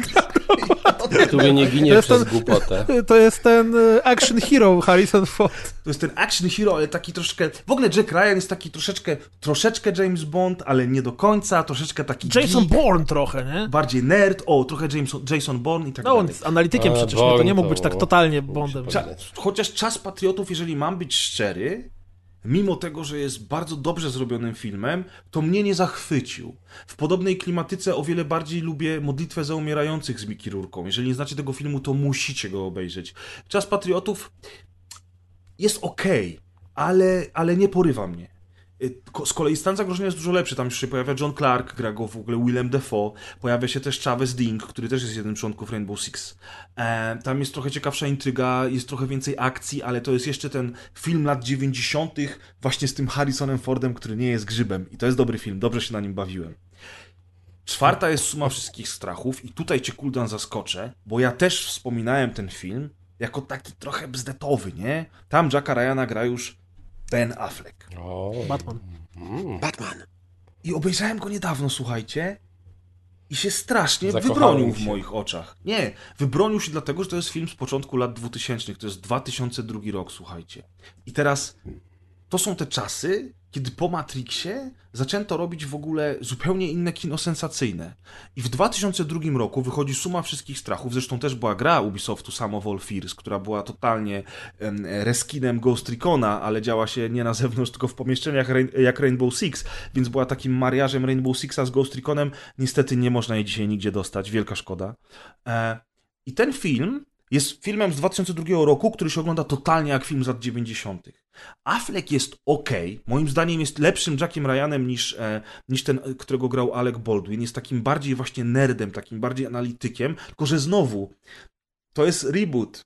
I to nie jest kontynuacja tego, co było wcześniej, bo znowuż Jack Ryan jest młodszy. Nie ma. Te, te wydarzenia, które się działy w filmach z Harrisonem Fordem, nie są tu w ogóle wzięte pod uwagę. Jest po prostu kolejna książka, Może to jest taki multiverse jak w Marvelu. Marvelu Tego, że tego po prostu nie można brać jako całą żyje. serię. Książki są połączone ze sobą jako jedna seria, natomiast filmy są po prostu robione od, od, od czasu do czasu y, z taką lub nie inną fantazją, z takim lub nie innym e, aktorem. Mówię ci, Kuldan, spróbuj wrócić do sumy wszystkich strachów teraz, obejrzeć ją jeszcze raz, e, bo jak porównasz ją sobie z nowymi filmami, to się okazuje, że ona wcale nie jest taka zła.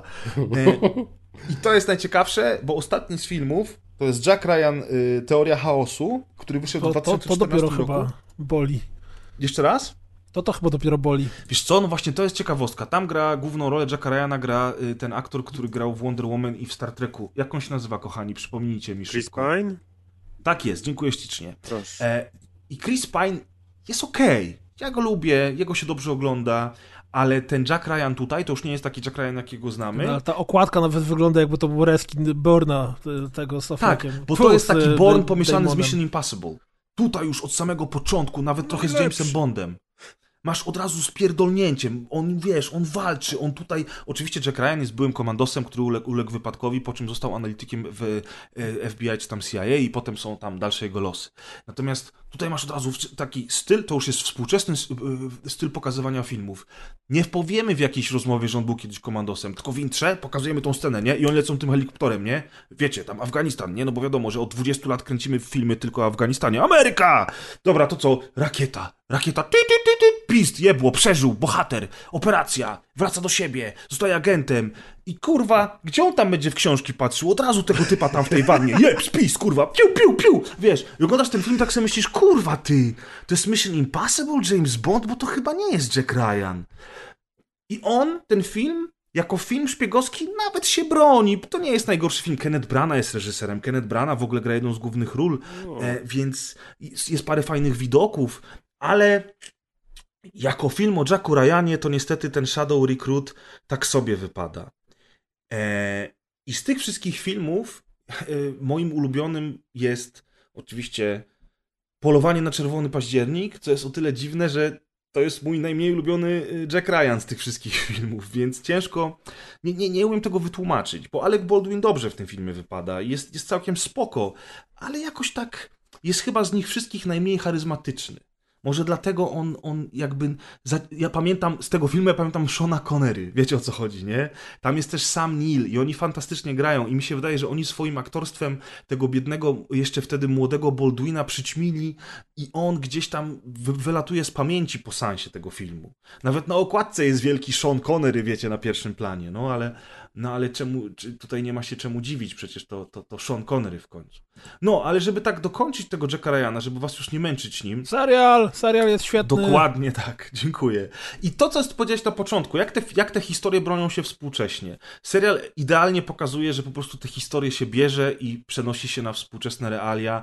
Jack, współczesny Jack Ryan zaczyna się, wiecie, na początku lat 2000, e, początki tak zresztą samo jak w Shadow Recruit są gdzieś tam w Afganistanie e, i, i ten młody Jack Ryan, o, obserwujemy jego karierę od samego początku jako analityka, który potem oczywiście e, stawia dalsze kroki e, w działalności w CIA, wyjeżdża na misję i dzieją się rzeczy. Ten, ten serial też jest taki dosyć, nie wiem Kuldan, czy masz takie wrażenie, ja miałem takie wrażenie, jak oglądałem ten serial, że on jest dosyć um, nieograniczający się w przedstawieniu pewnych spraw politycznych. Znaczy on, on po, pozwala sobie na pokazanie, no bo e, filmy sensacyjne, w których jest problem terroryzmu, a właściwie wszystkie filmy z Jackiem Ryanem trochę o tym były, tak jest. zazwyczaj e, pokazują naszych wspaniałych, dzielnych amerykańskich chłopców, którzy walczą z tymi wstrętnymi, złymi terrorystami skądś, z jakiegoś e, ogarniętego ciepłem i piaskiem kraju, którzy biegają w turbanach i krzyczą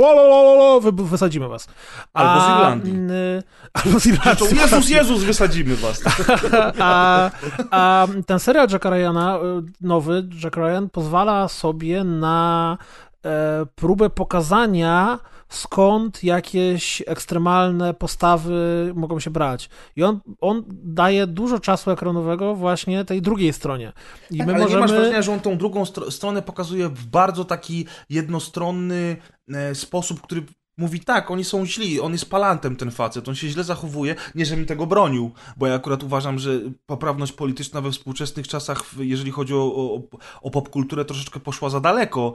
E, i potrzebujemy bardziej takich down to earth sytuacji, które być może są jednostronne czasami, no ale, ale jednak po części to wszystko, co tam jest pokazane, jest prawdziwe. Wiesz, co mi chodzi? No nie, on właśnie to pokazuje. On pokazuje, że wiesz, no, cały czas mamy e, walkę w cudzysłowie dobrych ze złymi, bo, bo ten serial jednoznacznie pokazuje, że mm, e, metody, które wybiera ta druga strona, to nie są metody, które zasługują na jakiekolwiek poparcie albo uznanie, że to jest spoko. Natomiast on, on, on stara się również udowodnić, że to nie jest, wiesz, to nie jest e, komiksowy super złoczyńca, który jest zły, bo dziś dzisiaj rano wstał i nie było na masła na kanapkach, więc on teraz zabije 30 osób, tylko że, że te postawy i, i to, to, to zło, które jest czynione, też się skądś bierze. I moim zdaniem to jest, to jest największa zaleta tego serialu, że on stara się właśnie nie być taki czarno-biały, tylko że, że, że to wszystko jest trochę odcieniami szarości. Okej, okay, wiadomo, że je, jest y, strona, z którą łatwiej jest się tobie mm, utożsamiać. I ta no i strona, twórca sam się którą... utożsamia, ale z drugiej strony tak, no, twórca... ciężko, żeby się nie utożsamiał, no, prawda? No oczywiście, nie? I to jest, to jest oczywiste, natomiast tak czy siak ten serial pozwala sobie właśnie na nie przedstawienie tego w takich super czarno-białych barwach.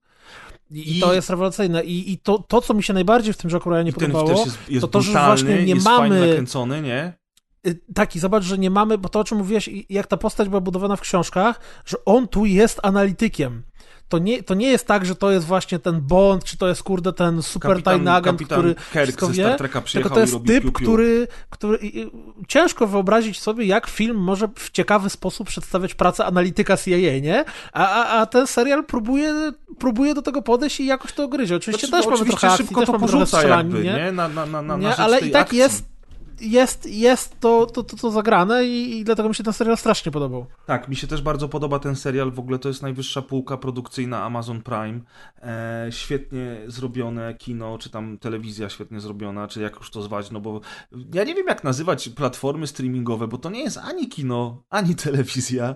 Świetnie zrobione VOD e, i, i bardzo faktycznie mnie wciągnęło. Ja, ja łyknąłem ten, ten serial na, na dwa, trzy Zaraz się wieczory. drugi sezon pojawia, nie? Tak, niedługo jest drugi sezon, ja czekam. Też zresztą John Krasiński, e, który wciela się tu w Jacka Ryana, e, też bardzo mi się w tej roli podobał. Mimo tego, że on jest taki troszeczkę inny, nie? Znamy go z The Office Jest jako taką trochę ciamajdę. nie? I przede wszystkim znamy go, z, jeśli mówimy o, o śmiechowatych... Yy... O mój Boże, jak się nazywał ten serial? The Office, powiedziałem. Nie, nie, nie, nie, nie absolutnie nie The Office. Yy... No nie, no widzisz. I, no i, no I i, koniec. dupa. I koniec. Ja koniec, przepraszam, koniec. do widzenia. Na... No to poszukaj szybko w necie, gdzie on tam mógł jeszcze grać. E, Natomiast właśnie wracając, wracając do, do, do tego serialu, to rzeczywiście to jest taki serial, który, który jest, d- jest odpowiednio nakręcony, jest dosyć mocno, że tak powiem, ograniczony, jeżeli chodzi o ilość odcinków, więc to się nie ciągnie bez końca. To jest jedna wspólna, zamknięta całość, którą można obejrzeć sobie po prostu jako jeden sezon i niekoniecznie kontynuować następne. Mm, I, i oglądać to bardziej jak naprawdę wysokiej e, jakości kino, kino akcji detektywistyczne niż jako taki typowy serial. No ale w dzisiejszych czasach to wszystko, co teraz robi HBO, Netflix i, e, i Amazon Prime się tak ogląda, więc ja bardzo polecam. E, Uważam, że uważam, że to jest świetny serial i że powinniście go obejrzeć i uważam też, że to jest naprawdę e, naprawdę dobry Jack Ryan, że z tych wszystkich Jacków Ryanów to ten jest jednym z najlepszych. Jest przede wszystkim bardzo aktualnym. To, I to dalej uważam, serial, że to jest The Office, ten serial komediowy, o którym ty myślisz, Kuldan. Ja myślę o czym innym, ale nieważne, już nie, nie, nie przejmujcie się. Nie... To Dobra. udar miałem, tak uznałem. No i słuchajcie, i y, teraz, y, ponieważ trochę przemieszaliśmy, żebym ja za dużo nie mówił, a i tak mówię najwięcej, to przejdziemy do kogoś innego i poopowiada nam dzisiaj y, troszeczkę o nowym filmie Sylwestra Stallone, czyli Rambo Ostatnia Krew, Rambo The Last Blood. Opowie nam pan Kaz. E, tak, w ogóle nie wiem, czy kiedykolwiek byliście, na pewno byliście, ale wolę zadać to pytanie. W kinie, multikinie konkretnie, w tym takim nowym formacie WE, czy VIEW, czy VUE. Szerokim Byliście, ekranem? Czy nie? Zachodzi na boki, ekra- czy którym? Ekran jest malutki, ale sale kinowe są mm, około na 30-40 osób. E, każdy fotel Kameralnie. jest. Tak, każdy fotel jest wyposażony w. A niestety nie ma funkcji masażu, ale można sobie obniżyć troszkę, że trochę jak leżanka, czyli że podnoszą się. e, Możemy nóżki mieć na, nad ziemią. Bardzo fajna sprawa. I właśnie tak doświadczyłem nowego Rambo. E, To co- było najlepsze, co było z tego seansu? to było najlepsze, co było na tym sajcie. Ale tak, także multikino WE polecam. Natomiast w ogóle też jedna taka zabawna sytuacja, bo ten film jest dosyć krwawy i taki, tam wiecie, że na przykład Rambo komuś wyłamuje kość tak na żywca i tak jeszcze kość jakby z obojczyka, nie? Że w, wkłada paluchy, naciska kość i te kość jakby tam łamie i ona wyskakuje tak z ciała. I tak się zastanawialiśmy, właśnie tam byłem z kolegą, powiedzmy, ale albo z kimś z rodziny, no, nie będę teraz konkretnie tłumaczył. E, I Z kolegą, wink, się. wink. Kuzynem pewnie. no, tak, chłopakiem, byłem z chłopakiem, no i właśnie zastanawialiśmy się, zastanawialiśmy się e, nad tym, że przecież e, myśmy jako dzieciaki oglądali te pierwsze filmy z Rambo i w ogóle jak to było, że wiecie, że nasi rodzice pozwalali na takie rzeczy i że dzisiaj by to nie przeszło, że dzisiaj już by nikt tak nie pozwolił, nie, żeby na przykład tak krwawy film oglądały jego dzieci, bo już tak nie wypada. Tymczasem wychodzimy z kina po seansie i, i takie dwa małe gluty w wiek, nie wiem, może 10-9 lat z tatą właśnie wychodzą też z tej sali No po proszę, seansie Rambo 5. jest nadzieja w narodzie. Je- Jest nadzieja w narodzie, że tutaj. Jestem ciekaw, czy sam bym zaprowadził tak dzieci na taki film. Ale tak. y, Ja powiem szczerze, że bardzo lubię serię Rambo. Chyba najmniej y, pamiętam i najgorzej wspominam trójkę. z trójki chyba najwięcej takich memów się pojawiało z tym, że Rambo stoi na środku pustyni i wystrzeliwuje wszystkich w pień. E, bardzo fajna jest jedynka, e, dwójka, czwórka mi się też e, dosyć podobała. Nie wiem, ten film był, miał dosyć, dosyć skrajne opinie, a moim zdaniem był e, bardzo ciekawy i ich było tam wszystko, co chciałem, czyli akcja, no bo tak naprawdę dramat to był w pierwszym Rambo, a później to już y, wstawiono na akcję. Mm, Jak ktoś nie wie, to jest na bazie książki. Mm, Książka się inaczej kończy niż film. Tylko pierwszy film jest na bazie książki. To w ogóle książka jest bardzo fajna, też polecam. y, Dobra powieść. Króciutka, warto się zapoznać. E, Właśnie pokazana jest lepiej niż w filmie ta trauma żołnierza przybywającego mm, do kraju, który doświadczył takich okrucieństw jak wojna. Mm, No, ale y, wracając tak do piątki. No w piątce mamy już dziadzia, dziadzia Stallone. Y, Jest na farmie, no bo jak żeby inaczej, musi mieć farmę. Y, Jest amerykański sen swój spełnia na, zachod, na dzikim zachodzie powiedzmy. W ogóle zabawne jest to, że on tam jakby mieszka z jakąś taką kobietą, którą traktuje jak rodzinę i z jej jakby chyba wnuczką, czy siostrzenicą, ale chyba wnuczką. No i po, pomaga tę wnuczkę wychowywać, ona już tam dorasta, ma, e, już osiąga pełnoletność praktycznie. No i zaczyna troszeczkę myśleć o tym, co dalej. Natomiast w ogóle wygląd tego domu jest tak, tak śmieszny, bo wiecie, jak sobie wyobrażacie jakiś typu domek na prairie albo coś w tym stylu, nie? Jakiś taki stary dom amerykański na prowincji gdzieś takiej dzikiej i to on dokładnie tak tam u niego Rambo wygląda na chacie, nie? Jak wchodzisz do chaty na Rambo, to, do chaty Rambo, to się czujesz jakbyś trafił na troszeczkę nowocześniejszy amerykański western. I to jest y, y, dla mnie bardzo śmieszne. Tym bardziej, że Rambo pod, całą, pod całym swoim domem ma jakby taki kompleks tuneli. W sumie nie wiadomo po co on to wybudował, Z ale sobie Wietnamu mu wybudował. zostało. tak, będzie się sobie przypomina więzienie w Wietnamie i dlatego tam się lubi skrywać. No i e, właśnie tam trzyma swoje zabaweczki, bo jakąś broń oczywiście ma. No jest jak zawsze typem macho, takim typem, który broni kobiety, a niestety kobiety w tym filmie mm, są bardzo stereotypowe, ale też trochę z takim twistem, dlatego że To już nie mów, że jednej- dla ciebie to niestety. Znaczy, bo to jest Może ten twist to niestety. Znaczy, nie, niestety to jest to, że to jest, to, co- to jest kazus tych wszystkich sidekicków Kazus. w kazus sidekicków Kazus? w filmach. w filmach na przykład o jakichś superbohaterach, czy, em, czy taki status dodatkowych postaci. E, Ka kazus dodatkowych postaci, że zawsze one wpadają w kłopoty i trzeba je ratować. Nie? No to od razu jak widzisz tę piękną buzię tej siostrzenicy, to zaraz wiesz, że ona wpadnie w kłopoty i trzeba będzie ją ratować, nie?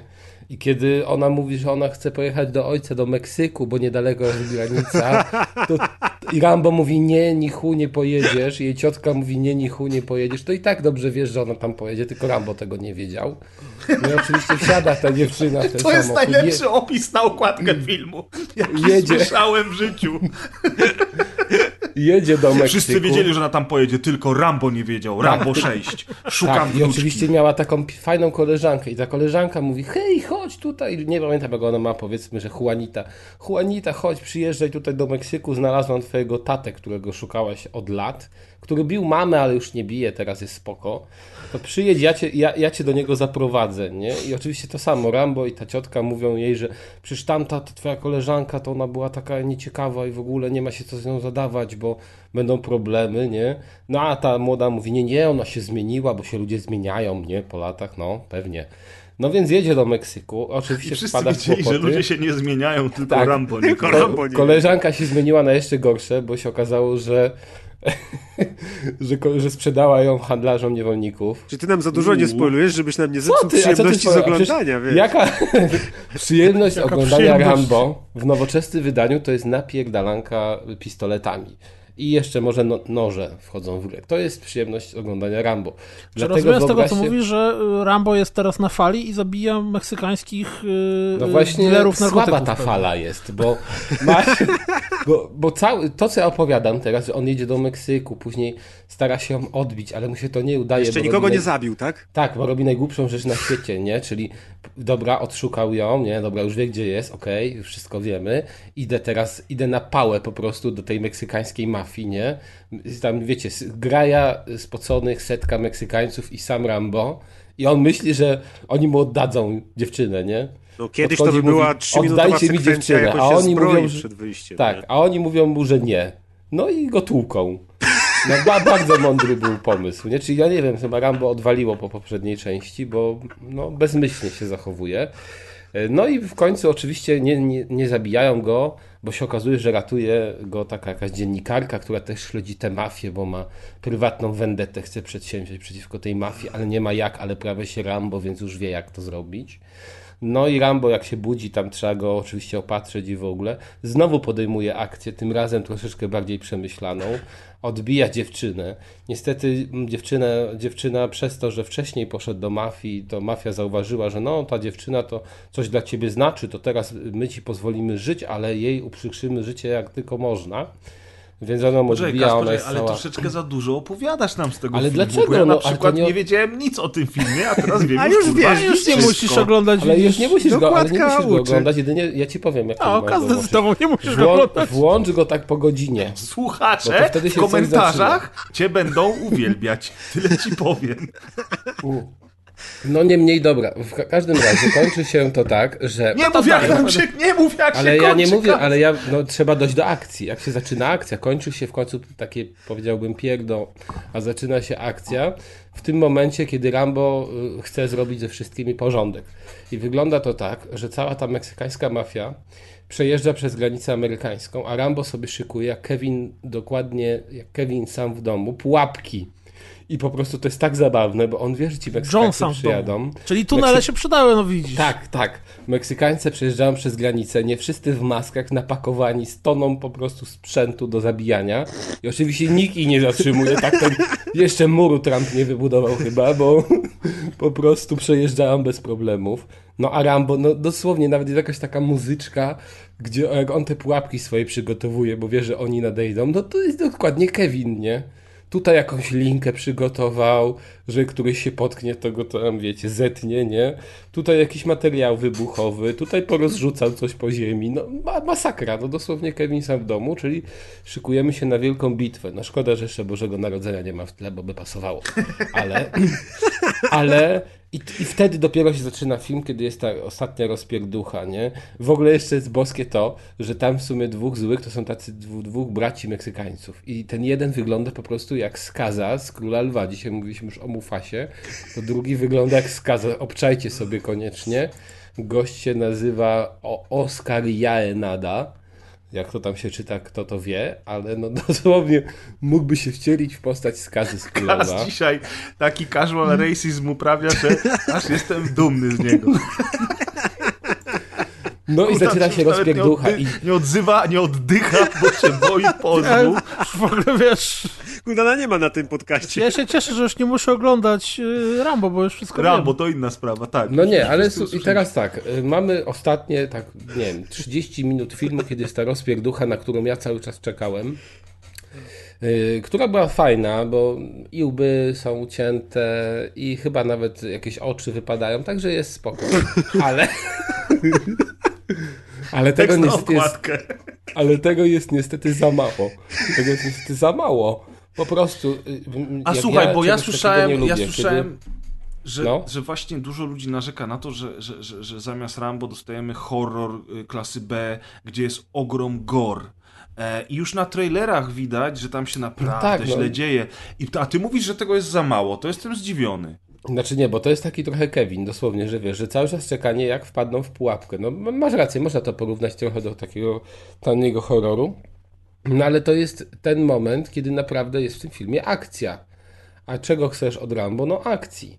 I może faktycznie jest y, dużo tych pułapek kosztem strzelania, to jest fakt, e, ale nawet mimo tego, że może to komuś przeszkadzać, to są najlepsze momenty w tym filmie.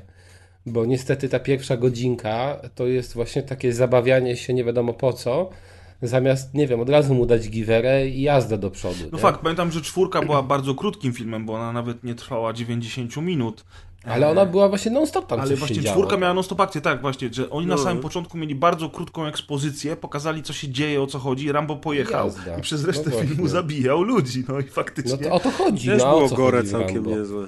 No tak, no, tak, nie, ale czwór- Ja też czwórkę ta- bardzo lubię, ja w ogóle się naprawdę zaskoczyłem miło czwórką, bo, bo, to, No. bo ja obejrzałem ją kilkakrotnie i za każdym Ja tak razem samo. mówiłem, że tak samo dobrze. Chyba nikt się z nas wiele nie spodziewał po prostu po tym filmie i nagle się okazało, że ej, nie jest taki zły. Teraz Dokładnie. idziesz na Rambo 5 i się spodziewasz znowu tej podobnej sytuacji, że nagle się okaże, wiesz, że będzie właśnie fajna rozpierducha, może A nie krytykom jest. nie przypadnie Mnie bardzo gustu. zasmuciło to porównanie do, okazuje, do. Kevin sam w domu, bo zawsze Rambo gdzieś był na wyjeździe, zawsze to była jakaś misja, a tutaj, że wszyscy No, a tu przyjeżdżają do niego, bo on już jest no. stary i nie da rady jeździć, nie? No bo na wyjeździe mu dają łup, nie? Ale ja No, coś to Znaczy, samo to, że on teraz broni siebie, to, to jest może i spoko pomysł na taką, wiesz, odwrotność. Natomiast z tego, co wy mówicie, to jest taka trochę horda.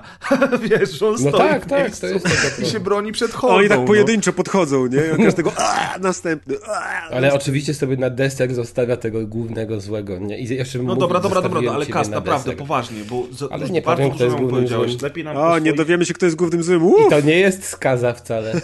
Okej, ziom, ale, Ale- właśnie bo- dlatego proszę cię, nie rozpędzajmy się ze spoilerami. Ja sam jestem uczulony na spoilery. Rambo jest jednak taką serią, e, która jest mi bliska przez to, że się wychowywałem w latach 80. i 90. Chętnie ten film obejrzę, mimo tego, że wszyscy go Już nie krytykują. musisz właściwie. Właściwie już nie muszę, to jest inna sprawa. Ale no, ja już w zasadzie powiedziałem, co myślę. Według mnie to jest tylko podsumowując. Niestety słaby film i słaby Rambo. Ale przez sentyment pewnie każdy, który, kto Rambo, Rambo lubił, obejrzy ten film. E, No i no, ja jednak liczę, nie wiem, to już jest. Przy czwórce też już nie, nie mogłem marzyć, że będzie piątka. Teraz nie, nie mogę marzyć, że będzie szóstka ze względu na wiek Stalona, ale niestety, o ile czwórka była fajnym zamknięciem, tak piątka to trochę popsuła, więc może ten Stallone jeszcze postanowi raz, a dobrze. Tylko niech on już ma się ponad tego. 70 lat. Jeżeli mam być szczery, to, to liczyłem na to, że Stallone y, na pewnym etapie zajmie się bardziej dramatycznymi rolami i, e, i takim No poważniejszym to on tu chciał zrobić dramat. No, nie No i wyszedł mu cały No, inaczej, jeden nie, wielki bo dramat. Wyszedł mu Creed na przykład, bardzo mu wyszedł Creed. E, Mm. Creed 2 jest ok, chociaż szału nie ma. E, ale Stallone w przeciwieństwie do Arnolda Schwarzeneggera jest dobrym aktorem.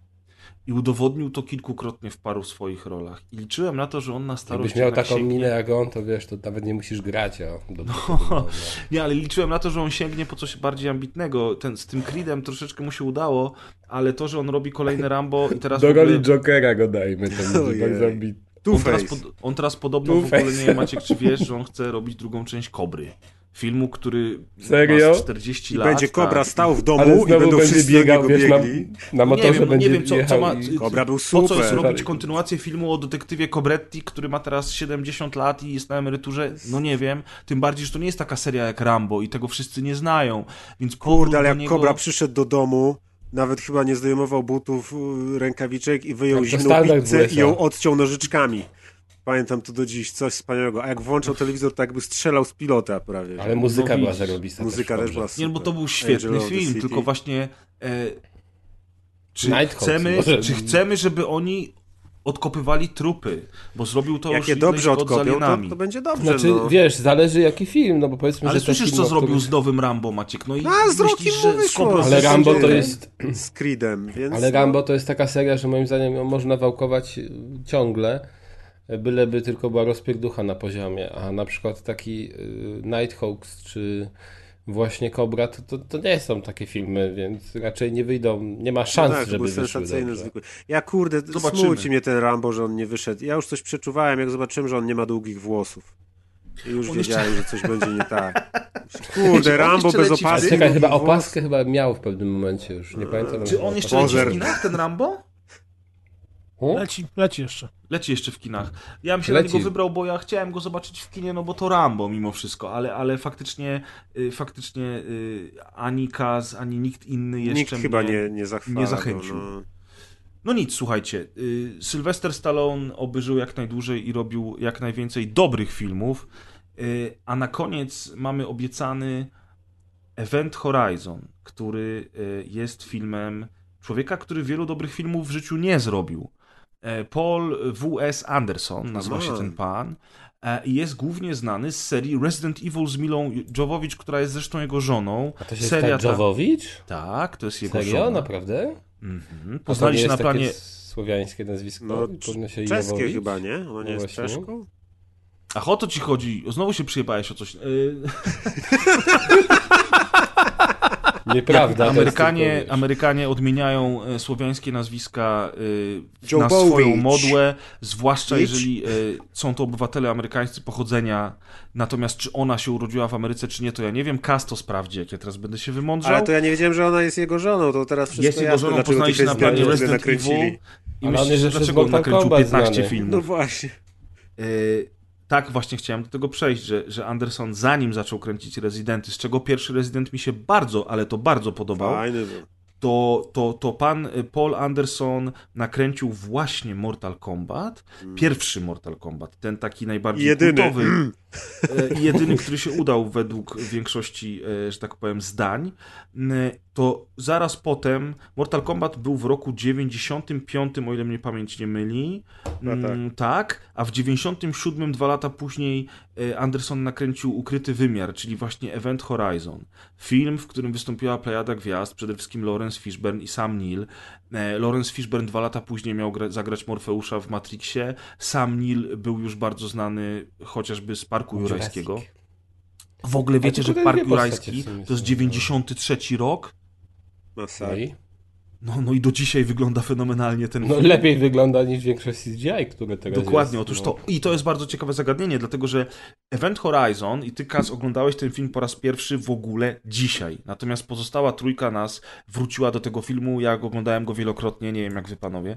Ja, ja go widziałem na pewno więcej niż raz, ale szczerze mówiąc nie wiem kiedy go widziałem pierwszy. Pewnie kurde jakimś przypadkiem w TVN nie o 22 w piątek albo w superhicie jak poleciał, nie?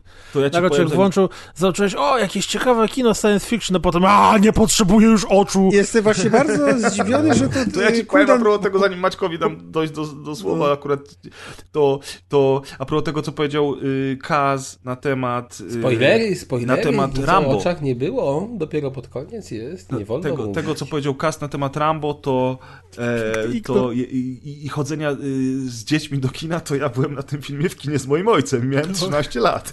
Jezu, ale ten Tak, Grzegorz, im dłużej cię znam, tym więcej rzeczy rozumiem. To się nadaje prawie jak Deusz z 7 jest, nie? To...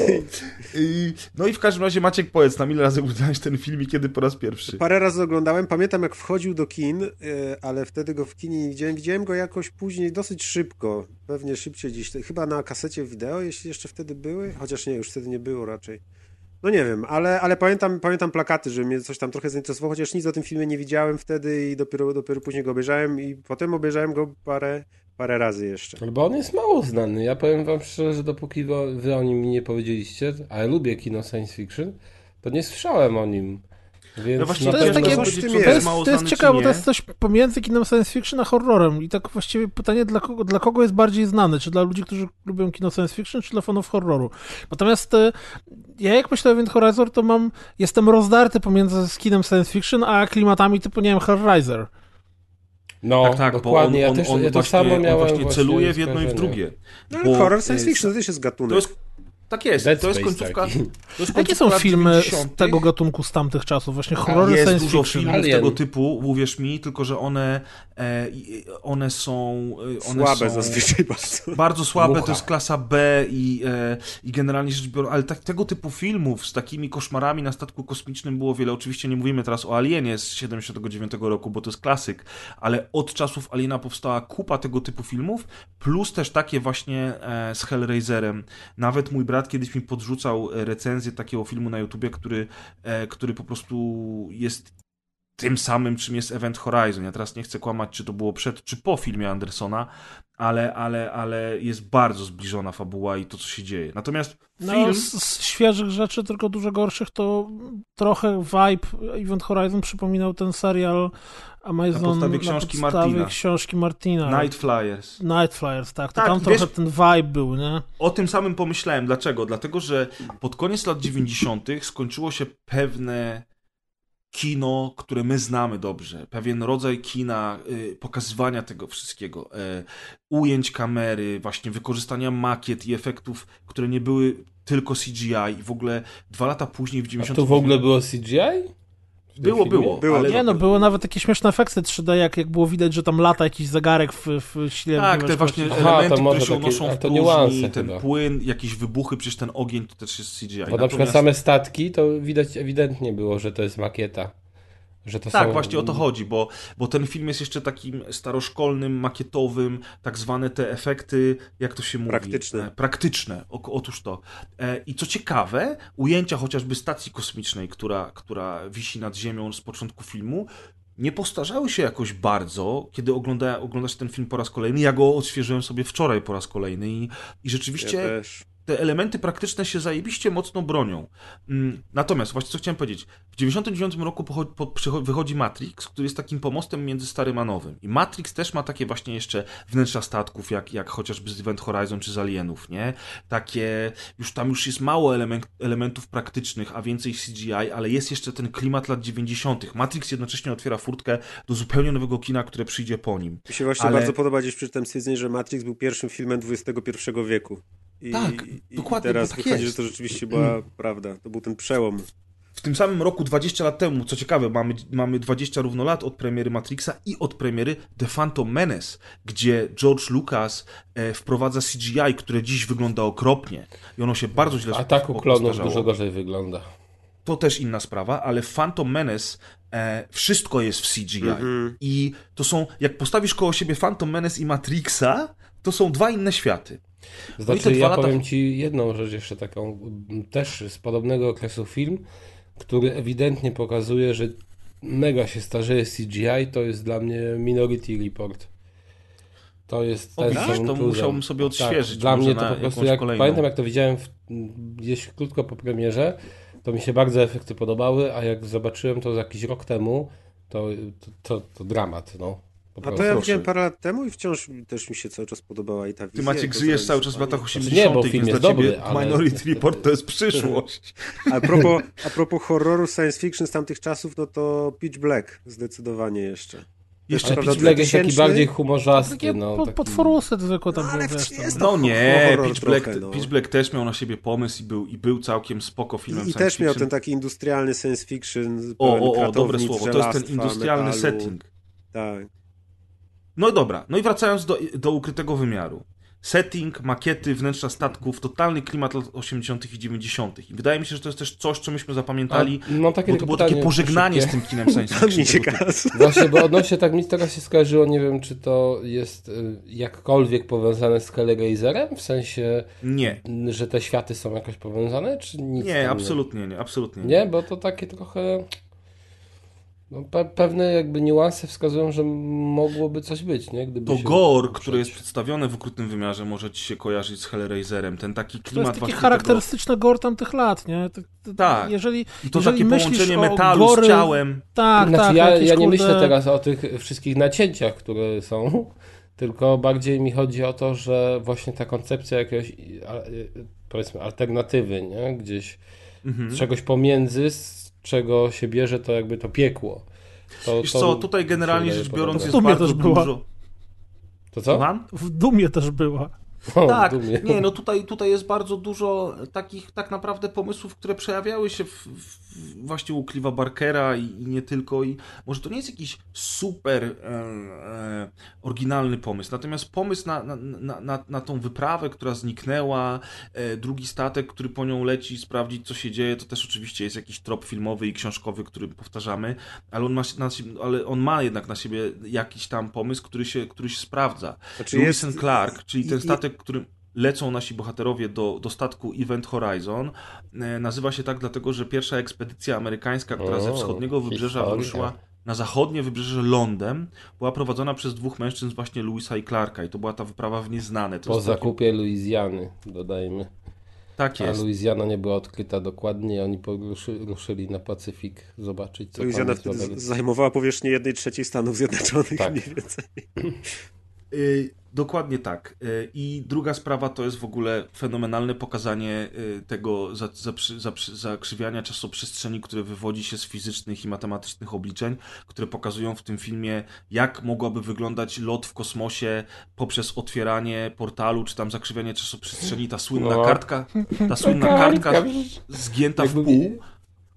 No ale wiesz, bo to jest tak proste. Teraz to cię nie? śmieszy, ale wtedy to nie było takie oczywiste, stary. Jest takie zestawienie, no i tobie właśnie widziałem ile, ileś tam naście filmów, gdzie było dokładnie to Tak, porównanie użyte z tak. kartką, gdzie właśnie biorą kartkę, zginałem, przybijałem długopisem. Ale właśnie e, Ukryty Wymiar był jednym z pierwszych filmów, które, które eksplorowały ten temat e, w kwestii science fiction.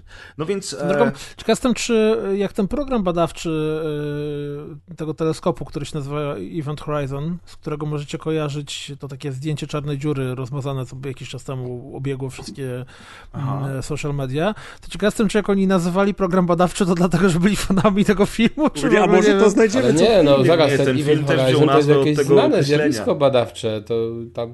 Znaczy tam horyzont jest. zdarzeń tak zwane, nie? To, Tak, tak. Znaczy ja kojarzę, Interstellar jest, też y, chyba był, nie? Swoją drogą się pojawił. Jest y, program badawczy, y, który się nazywa Teleskop Event Horizon i oni tam są rozmieszczani i właśnie to Sam zdjęcie Nil tam siedzi.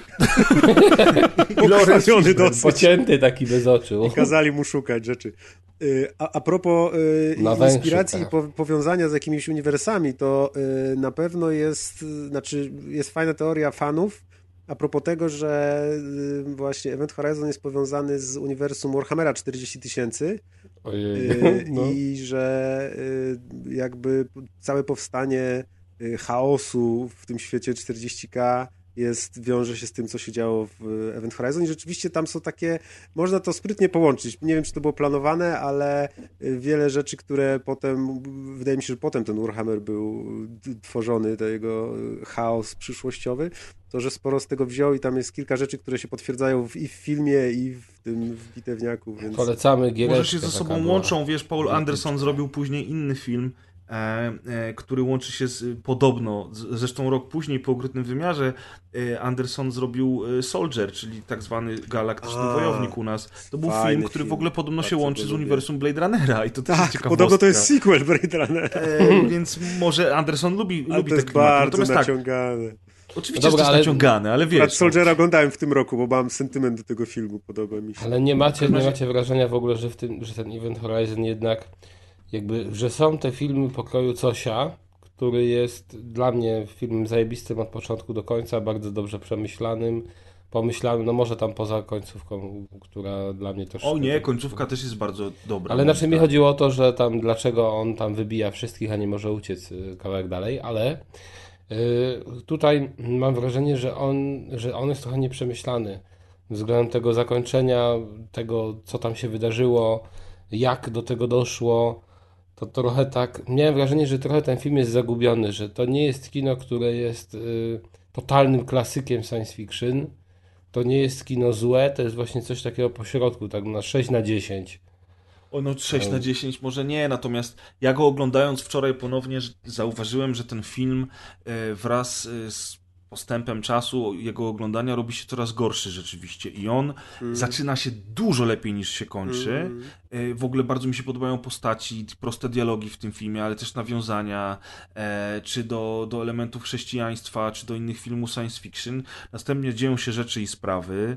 E, dochodzi do wydarzeń, które obserwujemy na ekranie, ale faktycznie im dalej w las, tym jakby jest mniej, nie wiem czy, czy mniej ciekawie, ale, na przykład, ale chociażby mniej spójnie. Cała akcja z astronautą z wąsem, który odleciał na tym fragmencie statku, potem się odbił, wraca, to są rzeczy, które potem możemy oglądać w takich filmach jak y, y, em, jak się nazywał ten film z Sandrą Bullock i z y, Grawitacja. Russellem? Też, Grawitacja. Jak Grawitacja albo ostatnio w Ad Astra, no to właśnie pierwszą taką sceną, y, którą oglądałem, to była scena właśnie z Event Horizon, a ona już jest trochę komediowa, ten, ten facet zaczyna y, być taką postacią typowo y, y, kom, będącą comic reliefem. relief, troszeczkę. Nie? A jednak, a jednak chwilę wcześniej w tym filmie widzisz, że to jest pierwszy horror, który oglądasz, w którym bohaterowie widząc zagrożenie mówią spierdalamy stąd, o czym zresztą dzisiaj rozmawialiśmy. I kapitan statku nie bawi się, ej, wsadzę e, głowę do jaja obcego, zobaczę, co jest w środku, tylko mówi, słuchajcie, mamy zagrożenie, wszyscy czujemy to zagrożenie, musimy natychmiast się stąd wydostać.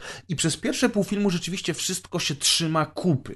Później natomiast Bardzo, zaczynają się bardzo, dziać fajnie, rzeczy. bardzo fajnie jest też ta atmosfera budowania, jakby to, co mi się w horrorach podoba, ja akurat to lubię, gdzie atmosfera budowania istnienia zła niematerialnego, tylko że po prostu, wiesz, na tym statku Jest jest, zło, jest ten nie- jeden koleś, nieokreślone który, bliżej. jest ten koleś, który mówi, wiesz, ja wolę, on tam spawa na zewnątrz y, części statku i on mówi, ja wolę być na zewnątrz niż 5 minut na pokładzie tego statku zmienić, stać, nie? bo coś mi się tu nie podoba.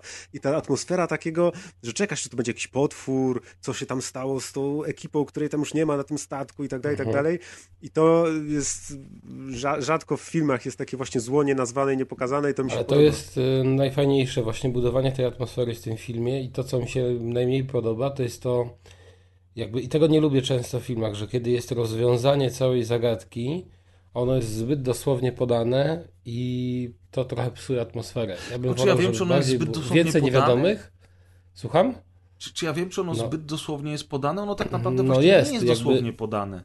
No Bo, nie, no jest że tam oni sobie dopowiadają, wyjaśnione. co się wydarzyło, nie? No nie, to- ale ta, jakby sam Neil na końcu w sumie mówi, co No tak, wszystko, wszystko się wyjaśnia jakby, powiedzmy. Tak, Mówi, tak, ale to jest nie takie, ma- wiesz, to jest takie na zasadzie, yy, znaczy ja wiem o co wam chodzi, zgadzam się, to też nie jest coś, co mi się jakoś szczególnie w tym filmie podoba, natomiast jakby Znaczy, ale czekajcie, do samego końca mi, my nie tam- wiemy, co się wydarzyło. Czy tam pada konkretna nazwa, czy raczej pada sugestia Nie, nie, nawiązań? nie, nie. W sensie, oni, sobie, właśnie oni się nie domyślają, ma- opowiadają na temat, no. na, natomiast Nie, sam nie no ma motywów religijnych, nazwa. nie? No Nie, Nie, tak, nie, tam sam Nil mówi o czymś innym. Sam Nil mówi o czymś innym zupełnie na koniec. On faktycznie tłumaczy, co się wydarzyło, ale on nie używa tych słów, o których wy teraz myślicie. Co ciekawe, żeśmy zaspoilowali nowego Rambo, ale starego filmu Event Horizon nie migamy się, jak nie się ma, da, nie, ma tutaj, nie ma tutaj sytuacji z Duma, w której mówi się wprost, że zostały otwarte wrota do piekieł i wyskoczyły demony i diabły i Tak, cała nie ma reszta. takiej No, sytuacji. I no to jest... według mnie to jest jednak bardzo blisko do tego. Ale no wydaje mi się, że to bardzo też blisko. chodzi o to, że ludzie próbują sobie to wytłumaczyć w jakiś sposób i Tak. nie znają na tego innych określeń, a ten film w bardzo fajny sposób pokazuje, że wy to nazywacie piekłem, ale jest to coś jeszcze innego, nie? Tak, ale to Niewyobrażalnego. jest coś, czego my nie jesteśmy w stanie nawet sobie wyobrazić. Tak, Właśnie to tak. pada. I yy, jakby... W sensie, że można używać biorąc- przymiotnika piekielny, nie używając y, Nie wizji no, religijnych. O, My tak tam, my wiemy, my nie wiemy jak to wygląda, ale wiemy czym to jest, jakby o to mi chodzi, bo on to tłumaczy i to jest właśnie jakby, że nie ma tej magii y, tego To jest nieznanego. ciekawe, że tak mówisz, bo ja przez cały czas, po, przez te wszystkie lata, bo film Tak? ostatnio widziałem z 10 lat temu, oglądałem go kilkakrotnie, ale miałem bardzo długą przerwę od niego. Przez cały czas byłem dokładnie przekonany, że to jest dosłownie powiedziane o co chodzi. A obejrzałem go wczoraj po raz kolejny i właśnie uderzyło mnie to, że sam Neil, dosłownie w tej scenie kluczowej, kiedy mówi drugiemu bohaterowi o co poszło, nie mówi dokładnie tego, o czym my chcemy teraz powiedzieć, o czym ty myślisz. On nie mówi, że ten statek poleciał, kurwa, no nie wiem, spoilujemy, nie spoilujemy. Dobra, słuchajcie, wyłączcie już, y, wyłączcie już dokładkę, No to lecimy do widzenia. spoilerowo. To film ma 22 lata. Właśnie, bo Rambo wcześniej nie jest ten problem. No nie, no ale, Za Rambo, jaj, ale, ale, no to chwila, kazał no, krzyżują, nie nas. Ale nie, no nie, dlaczego, moment, no są filmy, w których fabuła odgrywa istotną rolę, nie wiem, zabawiając widza. Są filmy, gdzie fabuła nie ma żadnego znaczenia. W Rambo nie ma żadnego znaczenia. No, tak. Naprawdę, tak. no. No w sumie, w sumie moglibyśmy nie- się nawet z tym powiem zgodzić. Dużo nam nie to- zepsuł tego Rambo, powiedzmy Tak, to, to, no. no nie o to chodzi, ty nie idziesz na ten film po to, żeby się ekscytować jego fabułą. A jaka byłaby zdziwka, gdyby zrobili takiego Rambo, a? To by było coś. To wtedy No, pierwszy w sumie taki był, nie? E, dobra, spoilo, spoilerowo, żeby, żeby ten nasz wątek zakończyć, tym bardziej, że ludzie na pewno zdają sobie sprawę, o czym jest ten film, przynajmniej większość. E, ten statek, otwierając jakby ten tunel e, czasoprzestrzenny, który ma ich do innej galaktyki e, Testując przerzucić. napęd jakby nadświetny. Tak, otworzył e, drzwi do innego wymiaru. wymiaru. Zresztą polscy tłumacze jak zwykle się kurwa popisali i nazwali film Ukryty Wymiar. Da! Wszyscy kurwa się chyba domyślali, ale mm, em, oni nigdy nie mówią, że oni, że oni po- polecieli do piekła. Mhm. Dlatego, że ludzie się domyślają, dlatego są te nawiązania do łaciny e, e, i, i generalnie rzecz biorąc e, kapitan statku grany przez Laurensa Fishberna wspomina coś o piekle i mówi z drugim kolesiem, z którym o tym rozmawia, to, to mówi, co ty wierzysz w takie bajki i tak dalej. Natomiast sam Neil pod koniec mówi o tym, że statek poleciał do wymiaru, który jest zupełnie nieznany i zupełnie inny niż nasz wymiar, którego nie jesteśmy w stanie objąć w jakikolwiek sposób logiczny, i to jest wymiar chaosu. To On jest to nazywa takie wymiarem chaosu. Lovecraftowe dosyć też, To jest nie? dosyć Lovecraftowe Mhm. właśnie, tak, bo ten film jest w ogóle bardzo Lovecraftowy. I, I sam Neil mówi coś takiego, że ten statek poleciał jako statek, ale wrócił jako żywa istota, bo coś opanowało statek. Dlatego przez cały film, jak oni robią odczyty życia na statku, to mówią, że komputer się zepsuł i Mhm. Dziwne rzeczy im wyświetla wychodzą. że cały statek jest pełny życia. Oni mówią, przecież tu nikogo nie ma. Czemu wszystko jest jakby było żywe? I to mówi sam Neil, że ten statek wrócił jako żywa istota i ten statek wkłada im do głowy te wszystkie wizje. Chociaż tak naprawdę to twórca przez cały czas sugeruje nam, że to jest kwestia piekła. Zwróćcie uwagę na to, że to, co oni widzą na tym statku, to są ich wyrzuty sumienia. Czyli ta najprostsza wizja piekła, o której wszyscy mówią, że tak ma wyglądać piekło. Że posadzą cię na, tele, na, na, na fotelu przed telewizorem i pokażą ci wszystkie błędy, które popełniłeś w życiu. I oni te błędy widzą. Oni widzą przeszłość, która ich dogania. Ta przeszłość ich zabija na tym statku. E, więc oczywiście, że wszyscy interpretują to w ten prosty sposób, że ten statek rzeczywiście otworzył wymiar do piekła i wleciał do piekła. Po prostu. Ale sam Neil tego nie mówi w filmie wprost. On mówi właśnie o tym innym wymiarze z jakimś innym bytem chaotycznym, który opanował statek. Czyli tak jak mówi Maciek, to już bardziej jest Lovecraftowskie niż takie nasze y, piekielne niebo y, chrześcijańskie. Czy się ze mną Piekło. ktoś zgadza, nie zgadza, chcemy się pokłócić, nic z tego? Już byś mnie kłócił. Nie wystarczyło tobie, jak Kaso powiedział Rambo? No w sumie tak, będzie, będzie, będzie imba. Coś chcemy dodać jeszcze? Czy, y, to tak reasumując może, czy według was, tak, tak mówię, słowem podsumowania, czy według was ten film broni się, jeżeli ktoś, Kas, o, ty powiedz, bo ty oglądałeś go pierwszy raz. Jak ci się go oglądało w 2019 roku, nie znając go, nie wiedząc nic o nim i tak dalej?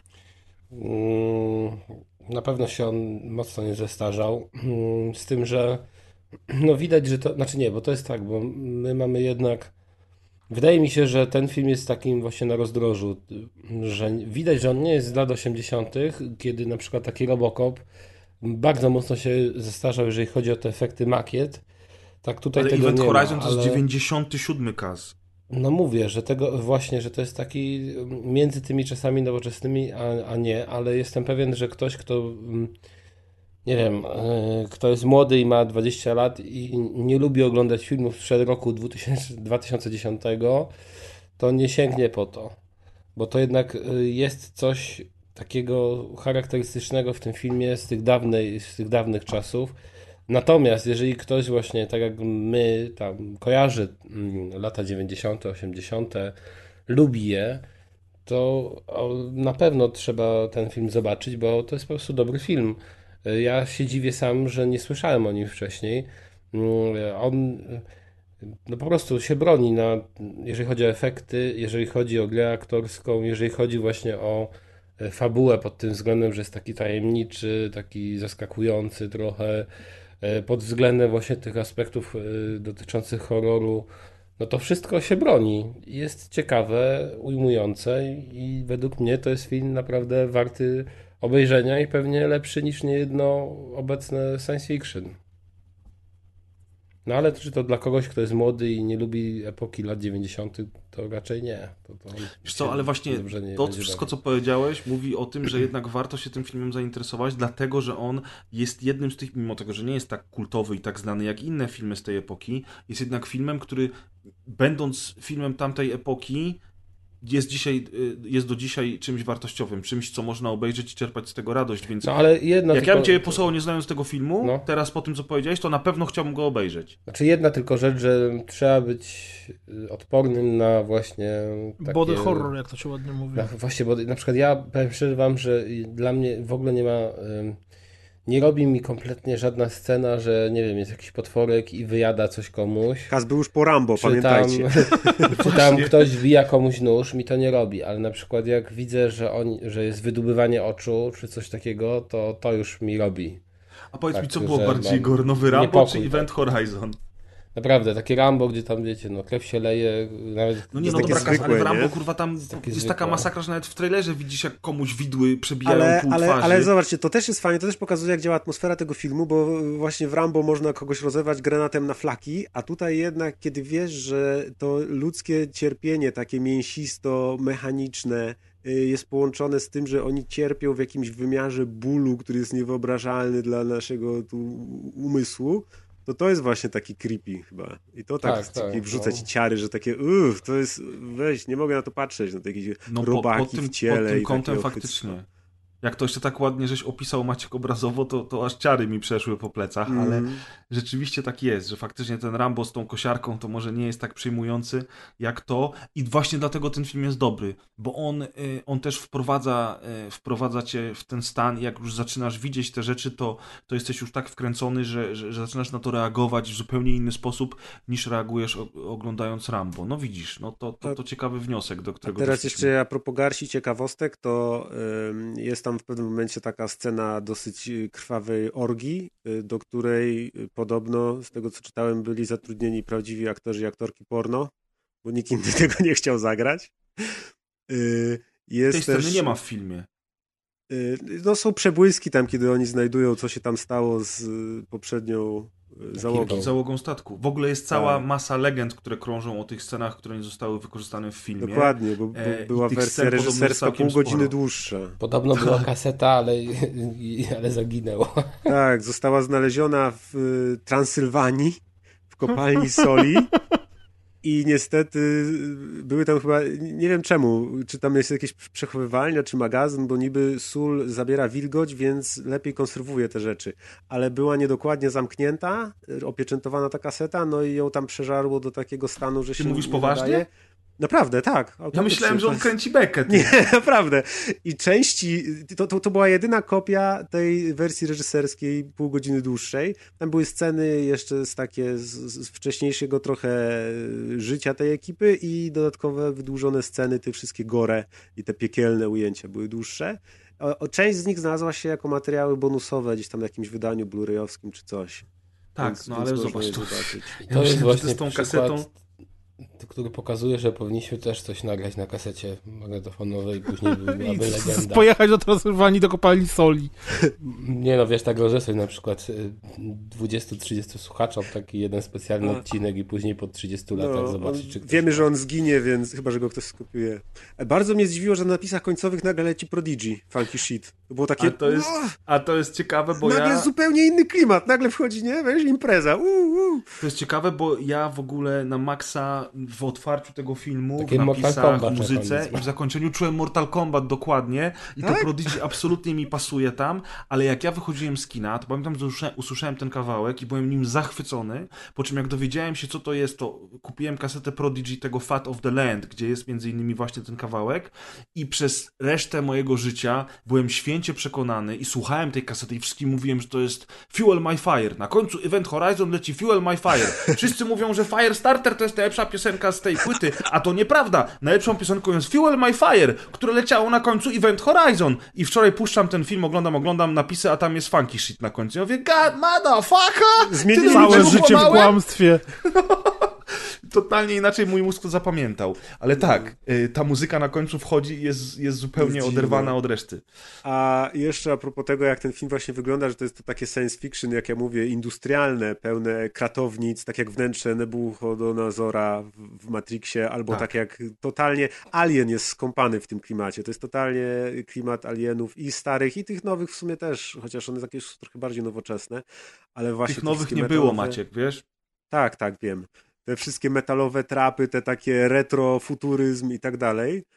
Yy, To jest właśnie, to jest chyba taki ostatni film, w którym coś takiego czułem. Dlatego Później mówiłem właśnie, że jeszcze- to jest ta końcówka lat 90., No. to pożegnanie, zanim Matrix jakby otworzył wrota z nomen omen do współczesnego kina. Tak. I podobnym filmem, w podobnym klimacie, czyli yy, yy, leci mała garstka ludzi leci w kosmos, jest klimat takiego osamotnienia i dzieją się straszne rzeczy, był Sunshine. Tak. Bodajże w stronę słońca był tytuł. Tam grał między To innymi jest na ten przykład... brytyjski reżyser. Mm, Tam, To jest jakiś ta- legendarny film, którego nigdy nie widziałem. Potem ten gość zrobił chyba jakieś taki, takie straszne gówno z pedofilią, y, też science fiction miód. To nie jest ten sam reżyser? Poczekaj, Sunshine y, to jest Tak, znany reżyser, stronę kurczę, no. słońca, ja będę pierwszy. Tak. Danny Boyle. A, Danny- no Danny właśnie, Boyle Danny A to nie, Boyle. przepraszam, mi się pomyliło z e, Duncan Jones. Sosy. Z Duncan Jonesem A. Duncan Jones zrobił Moon 127 i zrobił Warcrafta 200. 6 na Moon, 10 właśnie, przepraszam, okej. Moon, a potem był Mute i to Mute był straszny, a Moon Moon był był, rewelacyjny. No, mód był Science świetny. fiction świetny, ale w innym klimacie. Ale tu właśnie ten Sunshine, ja też go nie widziałem, wiele lat po premierze go zobaczyłem i to jest też film, który troszkę przypomina ten Event Horizon, Tak. bo tam też powiedzmy, że pojawia się motyw szaleństwa, świetnie jest sfilmowany. Tak, i tam taki- też nie ma tego takiego fizycznego zagrożenia w postaci jakiegoś kosmity, z którym Tak, walczą, tylko tam jest taki bardziej innego. obłęd, bo film jest mniej więcej o tym, że Słońce umiera i zostaje wysłana misja, swoją drogą też druga, bo pierwsze się nie udało, która ma za zadanie zdetonować tam bombę, żeby zrestartować to Słońce. I oni Boże. się już bardzo zbliżają i brzmi to absurdalnie jak te chińskie filmy, gdzie planetę Ziemię się na inny kosmos wysyła, nie? Tak, ale nie, Sunshine jest y, też totalnie Jest na poważnie dobry. realistycznie pamiętam zrobiony. Go, że ja byłem w kinie na premierę, pamiętam, że się świetnie bawiłem, chociaż No. no. nie tak dobrze jak przy Event Horizon, ale pamiętam, że, że Sunshine A też ma jest świetną horror, to obsadę. Jest... y, Mm, Te, też ma takie elementy grozy, powiedzmy, bo świrują tam ludzie, coś się nagle dzieje, ale nie jest aż tak straszne. Nie ma gore tam na przykład w ogóle. właśnie, jest taki gore, nie- gore albo, no jest zdecydowanie mniej. Trochę tam jest strasznych rzeczy. e, Krew i tak dalej, ale klimatem, w sensie, że osamotnienie, y, rozkminki filozoficzne, co my tu robimy, tam w ukrytym wymiarze był inny wymiar, tutaj jest, że wiesz, że tam nie wiem, no takie inne rzeczy. To też jeśli, jeśli komuś się tak podobało z, ze względu na klimat, to w stronę Słońca też bym y, polecał, bo Event Horizon obejrzeć. W ogóle filmy science fiction e, mówiące o osamotnieniu w kosmosie, o tym zamknięciu na statku kosmicznym czy na planecie, bo właśnie obcy e, ma tego takiego ksenomorfa. Dokładnie, Solaris jest idealnym przykładem Ale to tego. książka bardziej, bo... Film Tylko, jest, z George'em Clooneyem jest film przecież. Ale jest Solaris jeszcze wersja jest- rosyjska jest. Solaris. Ale Solaris jest takie y, realistyczne jakby już zupełnie, nie? Znaczy, ale W tam sensie- też jest, ale chodzi mi teraz, chodzi mi o coś innego. Chodzi mi o przebywanie w samotności w kosmosie i, Mhm. i właśnie chciałem powiedzieć, obcy ma tego ksenomorfa, który goni i morduje. Event Horizon ma jakieś, jakieś demony, czy, czy, czy inne, inne dziwne, piekielne albo niepiekielne zjawiska. Ale masz właśnie, właśnie masz Sunshine, które opowiada też o zmaganiach ludzi e, w, e, w obliczu nieznanego, o tej takiej samobójczej misji, która ma, która ma e, pomóc reszcie ludzkości i ci ludzie jakby są tam odseparowani od wszystkiego i te problemy wewnątrz statku prowadzą często do, Co, do ale- tragedii. Sunshine ma fajną obsadę też. Jeszcze był taki jeden Bardzo fajny. Masz jest- to- Pandorum w ogóle, nie wiem to czy nie znacie jest Właśnie, Pandorum. tak. Pan, Pandorum chciałem powiedzieć, że to jest Pandorum chciałem wymienić, ale za, chciałem zastrzec, żeby, że tam Pandorum ma świetne pierwsze 20 minut i ostatnie dwie minuty powiedzmy. A środek tego filmu, gdzie Musiałbym wrócić, ale ja okazuje, akurat Pan- Pandorum wspominam bardzo dobrze. Słaby. Chociaż to nie jest tak, że, że w ten samym sobie, mówiliśmy. w samej sobie takiej, nawet nie potrzebujemy nawet żadnego potwora albo nie wiadomo czego, żeby sama w sobie wizja tej właśnie takiej e, obcości i samotności w kosmosie była mega creepy. Ja pamiętam Observation, czyli grę, z którą graliśmy z Maćkiem, nie wiem, mm z pół roku temu, gdzie sensu stricte żadnych potworów ani niczego takiego nie było, a klimat był momentami tak nieprzyjemny i, i taki właśnie Bo też Wiesz, były że- zabawy z innymi wymiarami, z jakby Tak. nagle czasoprzestrzenie się Znaczy, przenikają i Ja wam, tak powiem, ja wam powiem nawet więcej, że e, zamknięcie grupy ludzi, którzy są bliżej lub mniej ze sobą związani e, w, w takim małym jakimś pomieszczeniu, odseparowanie ich od świata, nie musi być nawet w kosmosie. Jest taki film e, z Michaelem Bienem z 2011 roku, który nazywa się The Divide. On chyba nie ma polskiego tytułu, o nim było bardzo głośno wtedy. To jest przerażający film post-apo, który się dzieje w, w piwnicy apartamentowca, takiej ze schronem y, po wybuchu atomowym.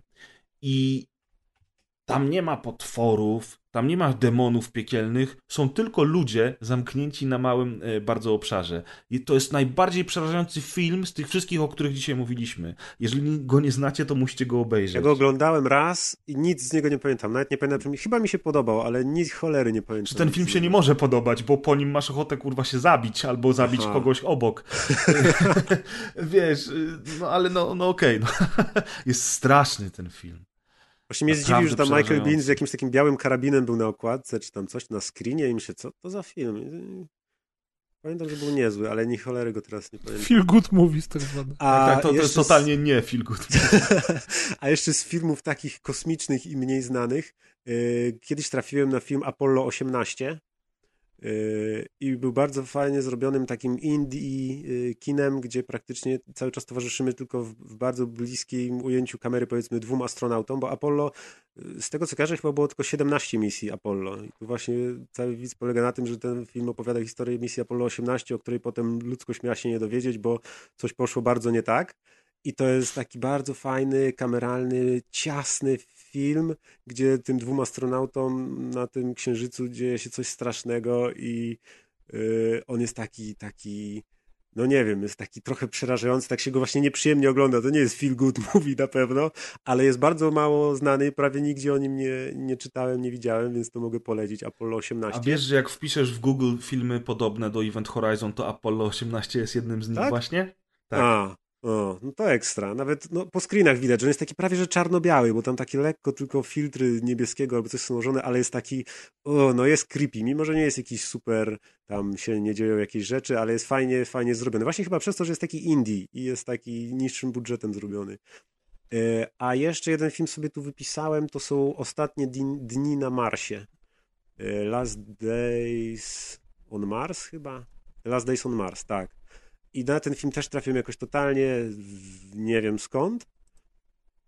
I to jest y, y, taki, no już dosyć prostszy film, taki po prostu, no coś ala potworusy, tam zombie w kosmosie, nie? Ale też jest fajnie nakręcony. Ujęcia Marsa trochę przypominają Marsjanina, bo są to takie widoki na pomarańczową planetę, gdzie oni tam tym łazikiem jeżdżą i coś tam. Też jest niezła obsada, co mnie nawet dziwiło, no bo też o tym filmie prawie nigdzie nie, nie słyszałem. Tam Liv Schreiber gra, jakieś tam pa- parę innych osób, które się z twarzy kojarzy. I też jako taki horror yy, kosmiczny, taki bardziej realistyczny już pokazany, bo to jest taki w dzisiejszych czasach. To już nie jest ten industrialny klimat aliensów, tylko to są tacy już powiedzmy właśnie bardziej z yy, 2020 roku astronauci. Ale też, też to się całkiem fajnie oglądało. To jeszcze To moja nienawidzony przez Grzegorza The Expanse ma też kilka bardzo dobrych motywów, takich właśnie będących bliżej kina grozy niż e, klasycznego science fiction i Znaczy, no ja tak nie, Star ja to nie jest tak, że ja go nienawidzę, tylko on po prostu mi nie przypadł do gustu, ale Znaczy, no... ty mówisz, że on jest potwornie nudny i w ogóle nie tak, tak kompletnie się od niego odbiłeś. Ergo nie? nienawidzisz O- go. o- Obejrzałem pierwszy sezon, e, obejrzałem pierwszy sezon, e, niestety nie, nie wciągnęło mnie na tyle, żebym chciał oglądać kolejne i, e, i po prostu no, no nie spodobało Ale łatwo, się. na nie, znaczy łatwo o nienawiść u Grzegorza, nie? Skoro Łatwo o nienawiść w waszych ustach, a nie o nienawiść u Grzegorza, Tolerancja. więc wypraszam sobie. Tolerancja. Słuchajcie, jeżeli chodzi o polecajki, to zupełnie nie kosmiczne, ale totalnie w, y, w, w klimacie szaleństwa i Lovecrafta, zbliżonym, w ogóle zbliżonym nawet y, takim samym uczuciem grozy, jak w The Event Horizon. Też występuje zresztą tam sam Neil. Pewnie już domyślacie się, o jaki film mi chodzi. W Paszczy Szaleństwa, 94 rok, po angielsku In the Mouth of Madness. Y, Też w tak jak powiedziałem, zupełnie nie science fiction, ale totalnie powinniście go obejrzeć, jeżeli szukacie takich wykręconych e, klimatów grozy i szaleństwa, niekoniecznie związanych z typem, który goni ludzi z piłą łańcuchową. E, No to Kas I- nie jest zainteresowany. I ciekawostka na sam koniec, koniuszek. The Event Horizon powstaje jako serial i tworzy go Amazing. Amazon. Więc może Ej. będzie odpowiednio dużo budżetu, żeby ja było coś ciekawego. Powiem ci. Ale Ja też, potem, jak, ale- potem, ale- potem jak potwornie nies, niesamowicie zniszczył i zniesmaczył mnie Night Flyers, który nie był to To prawda, Flyers robił Netflix. robił Netflix, ale ten serial, on od tak niesamowicie dobrego początku pikuje w tak tragiczne zakończenie. No, no fatalny jest Night Flyers, jest, jest, jest fatalny. potwornie straszny Tylko i to nie wiesz- w sensie, że jest straszny, bo się jego boisz, tylko po prostu to, co tam się fabularnie dzieje, to w ogóle żeby się wywalił na ten głupi ryj i się rozbił, to ja się boję, czy ten, ten Event Horizon, który jest jednak dosyć prostą historią, bo jak, jak się to tak rozłoży na czynniki pierwsze, to mam bardzo prostą historię, Oczywiście. to czy tam oprócz, nie wiem, właśnie atakowania body horror może coś tam zaoferować serial? No, a ja to serial będzie to, że- pokazywać, a to będzie taki reboot? Czy to Tak. będzie... Cholera wie, serialowy. cholera wie. Ja nie przed, wiem, tak? czy Skąd wiesz, że to jest reboot? Tak, tak, znaczy z, z, zmówili, że to będzie reboot serialowy. Ale nie, no słuchajcie, no to jest to, co mówiliśmy Zobaczymy. chyba, że im więcej nam odkrywają kart, tym jest gorzej. A w przypadku serialu to chyba karty muszą zostać odkryte, no bo jak inaczej? No tak, no to tak, będzie będą musieli to przeciągnąć, pewnie zacznie się jeszcze na ziemi i w ogóle pokaże najpierw pierwszą No chyba, że- ekipę, która mhm. poleciała. O, a może to będzie o pierwszy? To było ciekawe. Jakby pokazali, wiesz, ten dziewiczy lot ewentualnie. Przecież już wiemy, jak się kończy. No, no i co z tego? Ale, Dużo ale wiemy, jak obejrzeć całą scenę, wiesz, niepociętą przez Liberateme, liberateme. Ale w ogóle jak We're słuchaliście living. tego filmu, nie mieliście wrażenia, że początkowo właśnie oni słyszą to Liberate Me, a później jak niby odkrywają, że coś innego on mówił, to po prostu jest inne nagranie? Chyba tak, trochę bardziej wyraźnie jest wtedy. No, ale Trochę to... bardziej wyraźnie, ale oni tam też czyszczą te taśmy i ten film Tak. dekodują, żeby coś tam, wiesz. No ale tak, troszeczkę. to Cholerę ten film niuans. dekodowali, gdyby tylko wiedzieli. No. no nic, y, my chyba wszyscy polecamy e, Ukryty Wymiar, czyli Event Horizon. Y, Polecamy też Rambo, jak ktoś jeszcze chce iść, chociaż zna już Jacka całą Ryana polecamy. Tak. Polecamy Jack Ryana na Horizon. O, to jeszcze of Niekoniecznie polecamy, polecamy. Bart Brightburn. to zupełnie z tyłka, ale nadrobiłem ostatnio Battle Angel Alita. O, a wiesz, też. a wiesz, że to jest kurczę Robert Chili. Rodriguez w ogóle? Tak? Ale A czy A, tak, coś tam coś nie mi wiesz. minęło. Coś, A ja coś nie mi obejrzałem na. Jest na Chili, wiesz co, Grzegorz, jest na Chili po jakiś tam Ale to co nadrobiłeś, Maciek? Ty Ale to Angel, czy film się pojawił w Ale w tym film, roku. nie komiks. film, nie, komiksu i man, mangi nie, tylko kojarzyłem z dawnych odcinków, z dawnych numerów Secret Service, że było coś takiego jak właśnie. No bo- Angel. Czy też miałeś wrażenie, że, że Christoph Waltz gra tą samą postać, którą grał w Pękartach Wojny w pewnym sensie? On zawsze gra tę samą postać. O, kurde. W sumie też. Aha, cho- nie, wydaje mi się, że, no nie, no tu przecież... No w Pękartach zupełnie Wojny nie miał wielkiej siekiery, nie? Ale. No nie, no tu jest No pogodnym i starszym fajne to Maćku? W każdym razie tak, zaskoczyłem się dosyć pozytywnie, bo patrząc na te wszystkie y, filmy superbohaterskie, science fiction dla masowego widza y, z renderowanymi ludzikami i tak dalej, to spodziewałem się raczej porażki, a y, co dziwne, mnóstwo rzeczy mi się tam podobało i prawie nic mi się nie podobało i takie rzeczy, które myślałem, że będą mnie iry- irytować yy, w stylu, że tam o, jest jakiś sport y, narodowy, to na pewno ona będzie chciała w nim wystąpić i I tak dalej występuje. i występuje, ale to właśnie było jakoś tak, jakoś Znaczy, to było to fajnie jest zrobione, fajne na że poziomie to nie wkurzało. Awatara. Że Tak jak Awatar był fajny. Ja, ja mam No, takie trochę tak. To jest taki fajny film jak Awatar. nie miałem wrażenia, że oglądam takie kino dla nastolatków, tak kiedy jak miałem podczas Hunger Games albo innych takich filmów. O, Mm. bo takie filmy jak Hunger Games mnie The Wall, czy jak on tak totalnie- się nazywał. Efekty są niezłe, momentami nawet bardzo niezłe. Nawet bardzo fajne. Otwarte Fajnie zakończenie trochę, ale to nie przeszkadza. w Znaczy, no w ogóle sam komiks był świetny, więc materiał źródłowy był dobry, więc wystarczyło. A nie wiem na ile ty Kas oglądałeś tą adaptację? Nie, ja tylko czytałem komiks. Właśnie nie wiem na ile jest zgodny z komiksem, nie? Bo ty możesz mówić, że komiks Tam jest dobry, a się było, okaże, że tam film też jest były jakieś takie, że ona brała udział właśnie w, w takich walkach, w jakimś sporcie, Mm. więc pewnie w miarę wierny jest.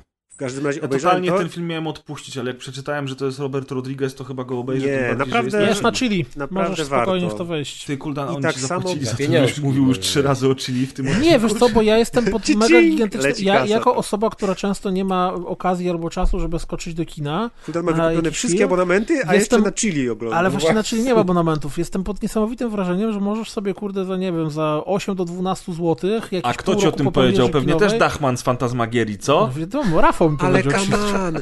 Jakie, przy, powiedz, mówisz teraz, można sobie film za 12 zł wypożyczyć i obejrzeć i co to ci przypomina? Czasy wypożyczalni kaset No wideo! tak, Ale Maciek, Absolutnie. słuchaj, y, Chili ma świetne ceny, bo dużo filmów premierowych kosztuje 9,90. Myśmy z Kuldanem na Gruponie kupili takie kody, że za 50 zł O, dostawałeś Czujecie to? y, kupon o wartości 150 chyba. I razem nie? oglądacie, ty do niego przyjeżdżasz, Nie, żeby na nie, jednym każdy kuponie osobno w obejrzeć. ogóle, bo Bogole z nas, to wiesz, każdy ma swoje konto Chili. Wow. Kiedyś kasety wideo, teraz kupony se pożyczają. Natomiast, natomiast y, jeżeli chodzi o Chili, to jest jedna rzecz, która mnie straszliwie irytuje. Bardzo, typu, bardzo dużo nowości. Na przykład ostatnio weszła chociażby druga Godzilla. Jest tylko i wyłącznie do kupienia w pierwszym momencie. Czyli na przykład możesz ją kupić za 55 zł i mieć na Zresztą- swoim koncie na stałe, ale dopiero Zresztą- po na przykład trzech tygodniach będziesz mógł ją wypożyczyć. Co mnie tam irytuje? Ja jeszcze nie nauczyłem 15 się tego ogarniać. można ją wypożyczyć. E, No właśnie, tak jest Maciek. Jaka jest zasada wersji językowej filmu, który kupujesz? Ojeny, jakie to jest wkurzające. Kup, tego, czasem nie wiesz, czy No. dostaniesz, kurde, polski dubbing, czy dostaniesz Tak, polskie węgierski. Tam napisy. to jest gdzieś napisane i to jest największe, że to nie jest napisane wyraźnie. I ja rzeczywiście kupiłem Pikachu, bo, bo ten kod mu trzeba wykorzystać, ten kod trzeba wykorzystać do pewnego O, czasu, jest ostatni więc Jedi. Do końca e, listopada. kupiłem Pikachu e, i pi- okazało się, że ten detektyw Pikachu, słuchajcie, e, jest albo po angielsku bez żadnych napisów, albo z polskim dubbingiem. I nie masz w No. ogóle innego wyboru. I to faktycznie jest do dupy. Mhm. No tak, to jest, to z jest tak szczerze mówiąc, używanie chili tam od nie wiem, 3-4 miesięcy, to to jest jedyna rzecz, która faktycznie mi Kurza. autentycznie czasem przeszkadza, że, że nie masz do wyboru czasami wersji językowej, a znaczy inaczej, e, jeżeli są napisy, to jest spoko, nie ma problemu, natomiast czasami jesteś zmuszony do lektora czy tam dubbingu. Tak, to Ja wyobraźcie też sobie coś oglądałem, nie pamiętam co, kurde, chyba właśnie tego nieszczęsnego Aquamana, kurde, z... Watermana.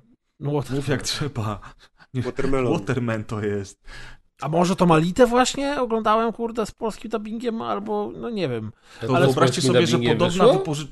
Tak, Jeszcze raz, tak, co bo ten film jest dla dzieci trochę, to jest, to jest, znaczy Elita to jest, nie wiem, 7+, plus, strzelam, a może się Prawda? bardzo mylę. Command 7 Plus, tam jest trochę krwawych No scen. bo w ogóle tam były przecież te roboty rozczłonkowane. ro- rąk. No. Przecież dziecko moje oglądało, podobało jej się, może nie Ja, No, mój stary mnie wziął na Event. Horizon, jak miałem 13 No lat. tak, Brawo, Adeusz Kuldan. 7 lat 7 oglądał, no to co tam ten. Słuchajcie, a propos pożyczania filmów i- w internecie, to jeszcze, jak nie chcecie mieć abonamentu, na YouTubie jest masa filmów, których nie można znaleźć nigdzie indziej. E, mówię o tym dlatego, że Event Horizon był tak długo na Netflixie, że oczywiście jak zebraliśmy się do dokładki, to właśnie go zdjęli z Netflixa i musiałem go wypożyczyć za 15 zł na YouTubie. Na YouTubie też oglądałem sumę wszystkich strachów, bo nigdzie tego filmu nie mogłem znaleźć i tylko na YouTubie się znalazł i też tam chyba z 12 zł kosztował. I zresztą one wszystkie są w HD, więc naprawdę obczajcie sobie wypożyczalnie filmów na YouTubie, bo mają ogromny katalog, ale jest to samo co z Chili. Bardzo często te filmy są w ogóle bez żadnych napisów i tylko na przykład po angielsku. E, Event Horizon miał tylko angielskie napisy, a Suma Wszystkich Strachów nie miała żadnych napisów, nie? Czy tam miała chyba tylko skandynawskie napisy. Tak, Więc- jesteśmy już na takim ekstremalnym polecaniu i w ogóle wypożyczalniach i nie wiadomo czego jeszcze, to jest sobie taka strona, która się nazywa Chili! Kulda! Cicing, cicing, cicing. No Nie, jest sobie- Jest sobie to... coś takiego jak upflix.pl, gdzie można sobie wyszukiwać i on przegląda wszystkie dostępne i na przykład według Wersje. Upflixa teraz mamy w iTunes Store Event Horizon za 9,99. A albo mamy Upflix w nie bierze pod uwagę YouTube'a w ogóle, więc nigdy uwagę? nie A, znajdziesz, to jest co jest na. YouTubie. Aha. Rasizm. No ale jest na Ipli albo na... Ile zapłaciłeś na YouTubie? Bo w iTunesie miał być za 15. 9,99. O, to panie, No. oszczędziłbyś 5 zeta. Ale jak ja mam iTunesa sobie na PC Zeta, Adek, słyszysz Jest to? taka, wchodzisz na taką stronę iTunes i tam jest aplikacja, ściągasz ją i instalujesz. Nie musisz I ona normalnie będzie działała pod Windowsem? Tak, tak, tak, tak. O Wolę sobie pójść kupić dwa piwa i poczekać, aż będzie na Netflixie albo, Albo na TVN-ie, nie? na Wiesz, TVN. ale na przykład jak masz ochotę obejrzeć film e, teraz, to będziesz czekał 3 miesiące, aż się pojawi na Netflixie? No wiesz, No tak, dokładnie tak robię. Inaczej poszedł do kina, gdybym Ja miał w taką piątek ochotę. sobie zawsze wieczorem od, Mówimy o na, starych na filmach. film ja odpalę, oglądam patrzę co jest Ryany. nowego w Poczekaj, bo mnie. Kaz znowu tutaj wkurza, muszę mu do... Znowu ta nienawiść. wszystkie Jackie Ryany i jestem na czwartym, czyli suma Mm. wszystkich strachów i nie mogę go nigdzie znaleźć, a jest na YouTubie, to ja z przyjemnością te 12 zł zapłacę, a nie będę czekał, może za 3 miesiące się pojawi na Amazon Prime, no. No nie, ale Proszę bardzo, mówię, suma w wszystkich strachów, pyk. Mamy na y, Chili za 6,90, mamy w iTunesie za Znowu 9,99 przepłaciłem. i mamy w Amazon Prime Video. Mm, Ale to zależy od regionu. Czyli w, na Chili 6,99. To ja nie będę nic mówił. Ja Pewnie ma polskie napisy. Chciałem tylko powiedzieć, że o Alicie nie wspomniałem po to, żeby Kuldan mógł tu wepchnąć swoją 20-minutową reklamę chili, tylko chciałem wspomnieć Bo o jeszcze mi za to nie zapłacili. Czekaj, muszę to wyciąć wysłać. Dzielimy się na czterech tą kasą. Yy, przypomniałem, znaczy obejrzałem pierwszy raz Alitę i przypomniałem sobie yy, Ghost in the Shell, tą biedną ekranizację nieszczęsną z tą tam tą. Scarlett Johansson. Scarlett Johansson. Yy, I chciałem tylko powiedzieć, że jeśli ktoś czeka na Cyberpunka 2077, to powinien sobie te dwa filmy obejrzeć, bo patrząc na to, co pokazują na konceptach i na gameplayach z Cyberpunka, to mnóstwo podobnie wyglądających elementów miasta, postaci, ubioru, cybernetyki, yy, urządzeń, pojazdów i tak dalej będzie i w tym Gitsie nowym i w Alicie też było sporo takich cyborgowych rzeczy, które totalnie mi pasowały do cyberpunkowego klimatu. Tyle chciałem Wspaniale. powiedzieć. Możesz powiedzieć teraz o Chili, kurde. Nie, ja, wiecie co, ja z ciekawości kliknąłem na Upflixie w dział usuwane i jestem pod niesamowitym wrażeniem, jak jest masa filmów, które na przykład y, film, który się nazywa Korengal, jest to wojenny dokument, kurde, koprodukcji amerykańsko-włosko-afgańskiej jest to na Netflixie i jest usuwany i o nim pierwszy raz w życiu To słyszę. jest A rasizm. Wygląda Jak można usuwać interesująco. taki film? Uznany przez krytyków jest też dziale. Kurde, tyle Dlatego, dlatego tak te, mało te czasu. aplikacje, dlatego ja się bardzo cieszę, że są abonamenty kontra wypożyczalnie. Dlatego, że właśnie z abonamentowych rzeczy najczęściej ja oglądam filmy, które właśnie wchodzą, o których jest głośno, nowy serial, czy jakiś dokument, bo rzeczywiście akurat Netflix ma bardzo dobre dokumenty, ale jak chcę coś starszego obejrzeć, tak jak właśnie naszło mnie w tym roku na Jacka Ryana, to nie zawsze to się znajdzie na tych wszystkich e, Ja w ogóle serwisach. absolutnie... I te wypożyczalnie za dychę, za 12, super sprawa. Właśnie tak chciałem powiedzieć, że absolutnie nie porównuję doświadczenia obejrzenia filmu na własnym telewizorze w domu z wypożyczalni VOD typu Chili albo dowolna inna, albo YouTube, albo iTunes w, w stosunku do kinowego doświadczenia, ale jednak y, cenowo jest pora, A, potężna różnica. telewizora, nie? podkręcisz głośność na 59, na 100, o, i masz Ja wiesz, no, jak jak my sobie z Basią oglądamy filmy, to telewizory, a jak dla nas wypad, wypad do kina to jest kurde 100 zł. minimum jakieś 50-60 tak, zł. Kuldan musi trzy miejsca wykupić. To już to Dokładnie. wiemy właśnie, już kiedyś mówiliśmy ile to wypadło do kina. No ale nie wiesz, no ale każda rodzina czy para, która się wybiera do kina, idzie i, i dwa bilety. Wszystko zależy, popcorny. kiedy- W środę jest tanie. Ja dzisiaj miałem iść na Jokera, No, ale to dobra, chory, nawet, więc... nawet tanie środy tam po 20 zł, to są cztery dychy za dwa bilety, a tu masz, wiesz, w jakimś... No tak. Nie będę mówił jakim serwisie, No tak. Jeszcze możesz sobie zapauzować, pójść na siku. 12, to możesz jeszcze kilka nawet. razy obejrzeć, masz 48 godzin. O, no w oczywiście, no, to, no ale tak samo było pamięć. z, ze starymi wypożyczalniami VHS, potem DVD, to było Doba dokładnie była to samo. Nie trzeba przewijać teraz. A w ogóle czy wypożyczalnie kas, ty na pewno będziesz wiedział, bo korzystasz, czy wypożyczalnie kaset, fu, raczej płyt DVD albo Blu-ray jeszcze istnieją? E, Wydaje mi się, że nie. Ostatnio niedawno w Poznaniu widziałem, ale to tak z dwa lata temu, trzy lata temu. DVD, wideo, wypożyczalnie filmów W Blu-ray. Krakowie taka spora się zamknęła jeszcze jak byłem na studiach, czyli prawie tam, nie wiem, 10-15 lat temu. E, Koło mnie była, nawet gry tam też wypożyczali i Blu-raye jeszcze z 5 lat temu i już jej też nie ma. I od I tego są czasu nie widziałem żadnej. Ja widziałem tylko, że sklepy są. Na przykład jest taki fajny sklep w centrum miasta, który oferuje właśnie pełno płyt DVD i e, płyty z muzyką i gry, ale to nie działa na zasadzie wypożyczania, tylko właśnie zakupu. To Mhm. takie jeszcze przybytki są. E, Nawet używek, nie? Ale no, wypożyczalni nie kojarzę.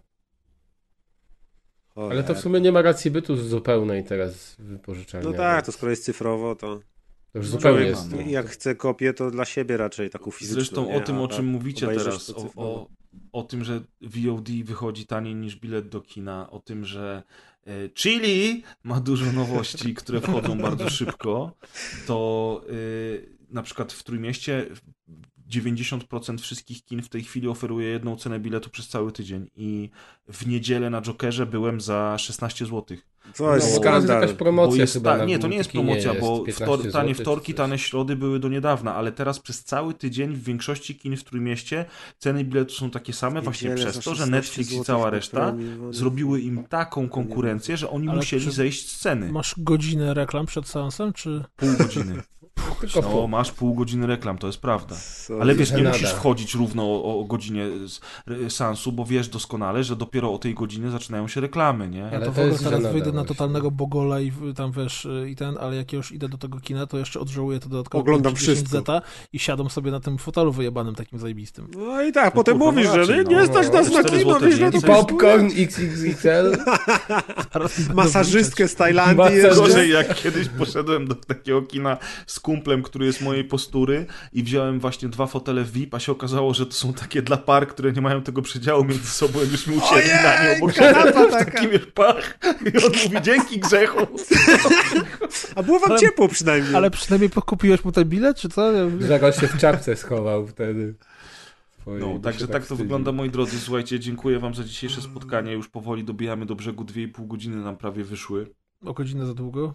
Do Czy- piekła czy nie dobijamy macie, już. e, Do piekła. Ej, nie opowiedzieliśmy było- o jednym filmie, który jest słaby. To może dobrze, że o nim nie opowiedzieliśmy. Będzie Chcesz kolejną postać wlepić na okładkę? Nie wiem, jak ty to zrobisz, że wszystkie je zmieścisz, ale Fuck, proszę muszę bardzo. To ile Jack Ryanów masz? Samych Jack Ryanów masz?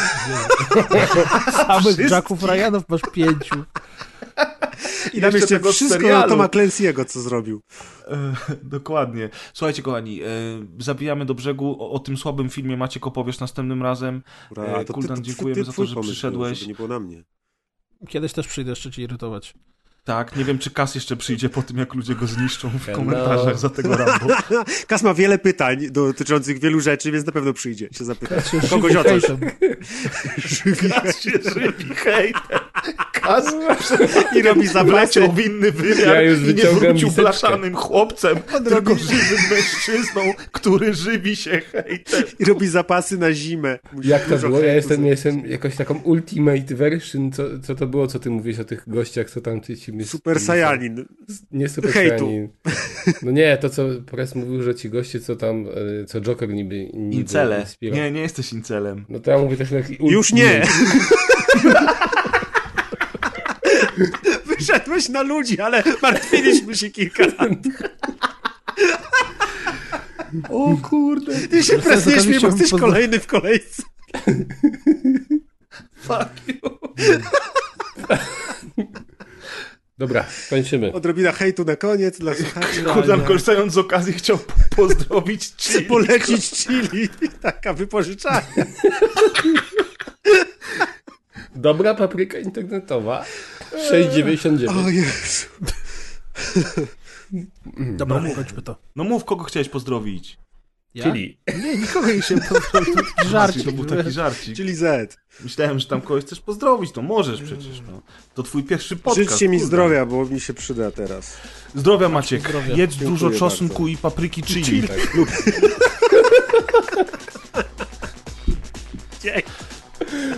po No tygodniu to Maciek kończymy. zdjęcie chrupałem, to i od razu lepiej.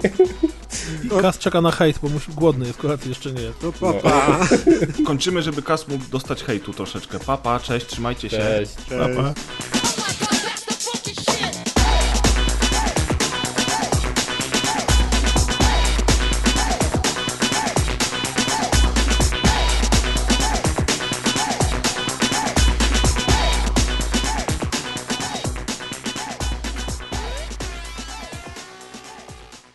To jest dokładka 04.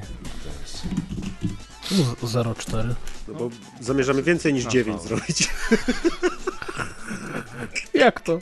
Ja nawet z dwoma zerami numeruję, bo kto wie. Uuu, ambitny pan. Wierzę w ten projekt.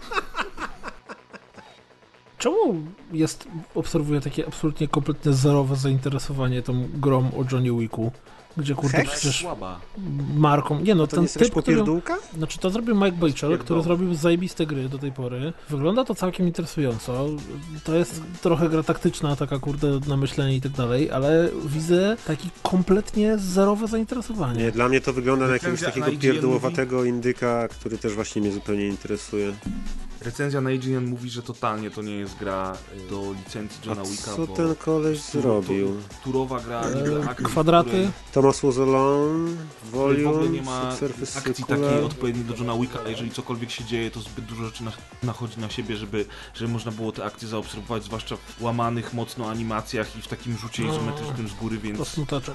Znaczy pomysł może miał rzeczywiście, bo tam niby się tam klika, te co on tam, żeby się przewrócił, coś tam ten, ale tak po jednym gameplayu stwierdziłem, że to jest jakieś takie właśnie koślawe i w ogóle nie sprawia fanu, nie? Znaczy mnie, mnie to dziwi, bo wiesz, bo John Wick jako marka jest w ogóle super hot, Keanu jest super hot do No to kwadratu, jakby a z to tego zrobili- totalnie wyjebane, nie? Jakby z tego zrobili na przykład tak jak był Enter the Matrix, czyli połączenie bijatyki ze strzelaniną. Tak. Łączysz Mortal Kombat z y, Maxem Payne'em, nie? Jeszcze I Masz trochę strzelania, nie? trochę tego. Tro, tro, to trochę tak jak pokazali Watch Dogsy trzecie gameplay, tam była jedna laska, która tak strzelała i wszyscy mówili, o jak w Johnny Wicku, nie? Fakt. Watch Dogsy będą Johnny Wickiem. No bo, wiesz co, no bo, no bo faktycznie ja podejrzewam, że koleś miał pomysł na mechanikę gry, sprzedał ją komu trzeba, po, że, ud, że wiesz, udowodnił, że to będzie ciekawe, dostał, Dostał tę licencję. wiesz, i, i zrobił takie, no takie coś, nie? A ta, to jest tak jak Maciek mówi, to powin, powinien być Enter the Matrix w ogóle, wiesz, bo to jest na zasadzie, u, John Wick, super chodliwa marka, mam pomysł, wyścigi kartów. Tak, co jest najfajniejsze w Ja Johnny pierdolę. Wicku, nie? Tekst z czata, jak wy mnie wkurwiacie, ty Maciek nie, ja sobie robię print screena. No tak mnie na początku wkurzali, ty, Ja ci zadawałem pytanie, a nie ci mówiłem, co masz robić. Oni pomagali w recenzji. ten chodzi z tymi, kurwa, jokerami. A który makijaż? Prez dwa, dwa słowa powiedział, a Kaz, powiedz mi w takim razie. Który makijaż ci najbardziej podobał? Ten, który twoja stara miała wczoraj. Ja. To idzie w złą stronę. O Jezus.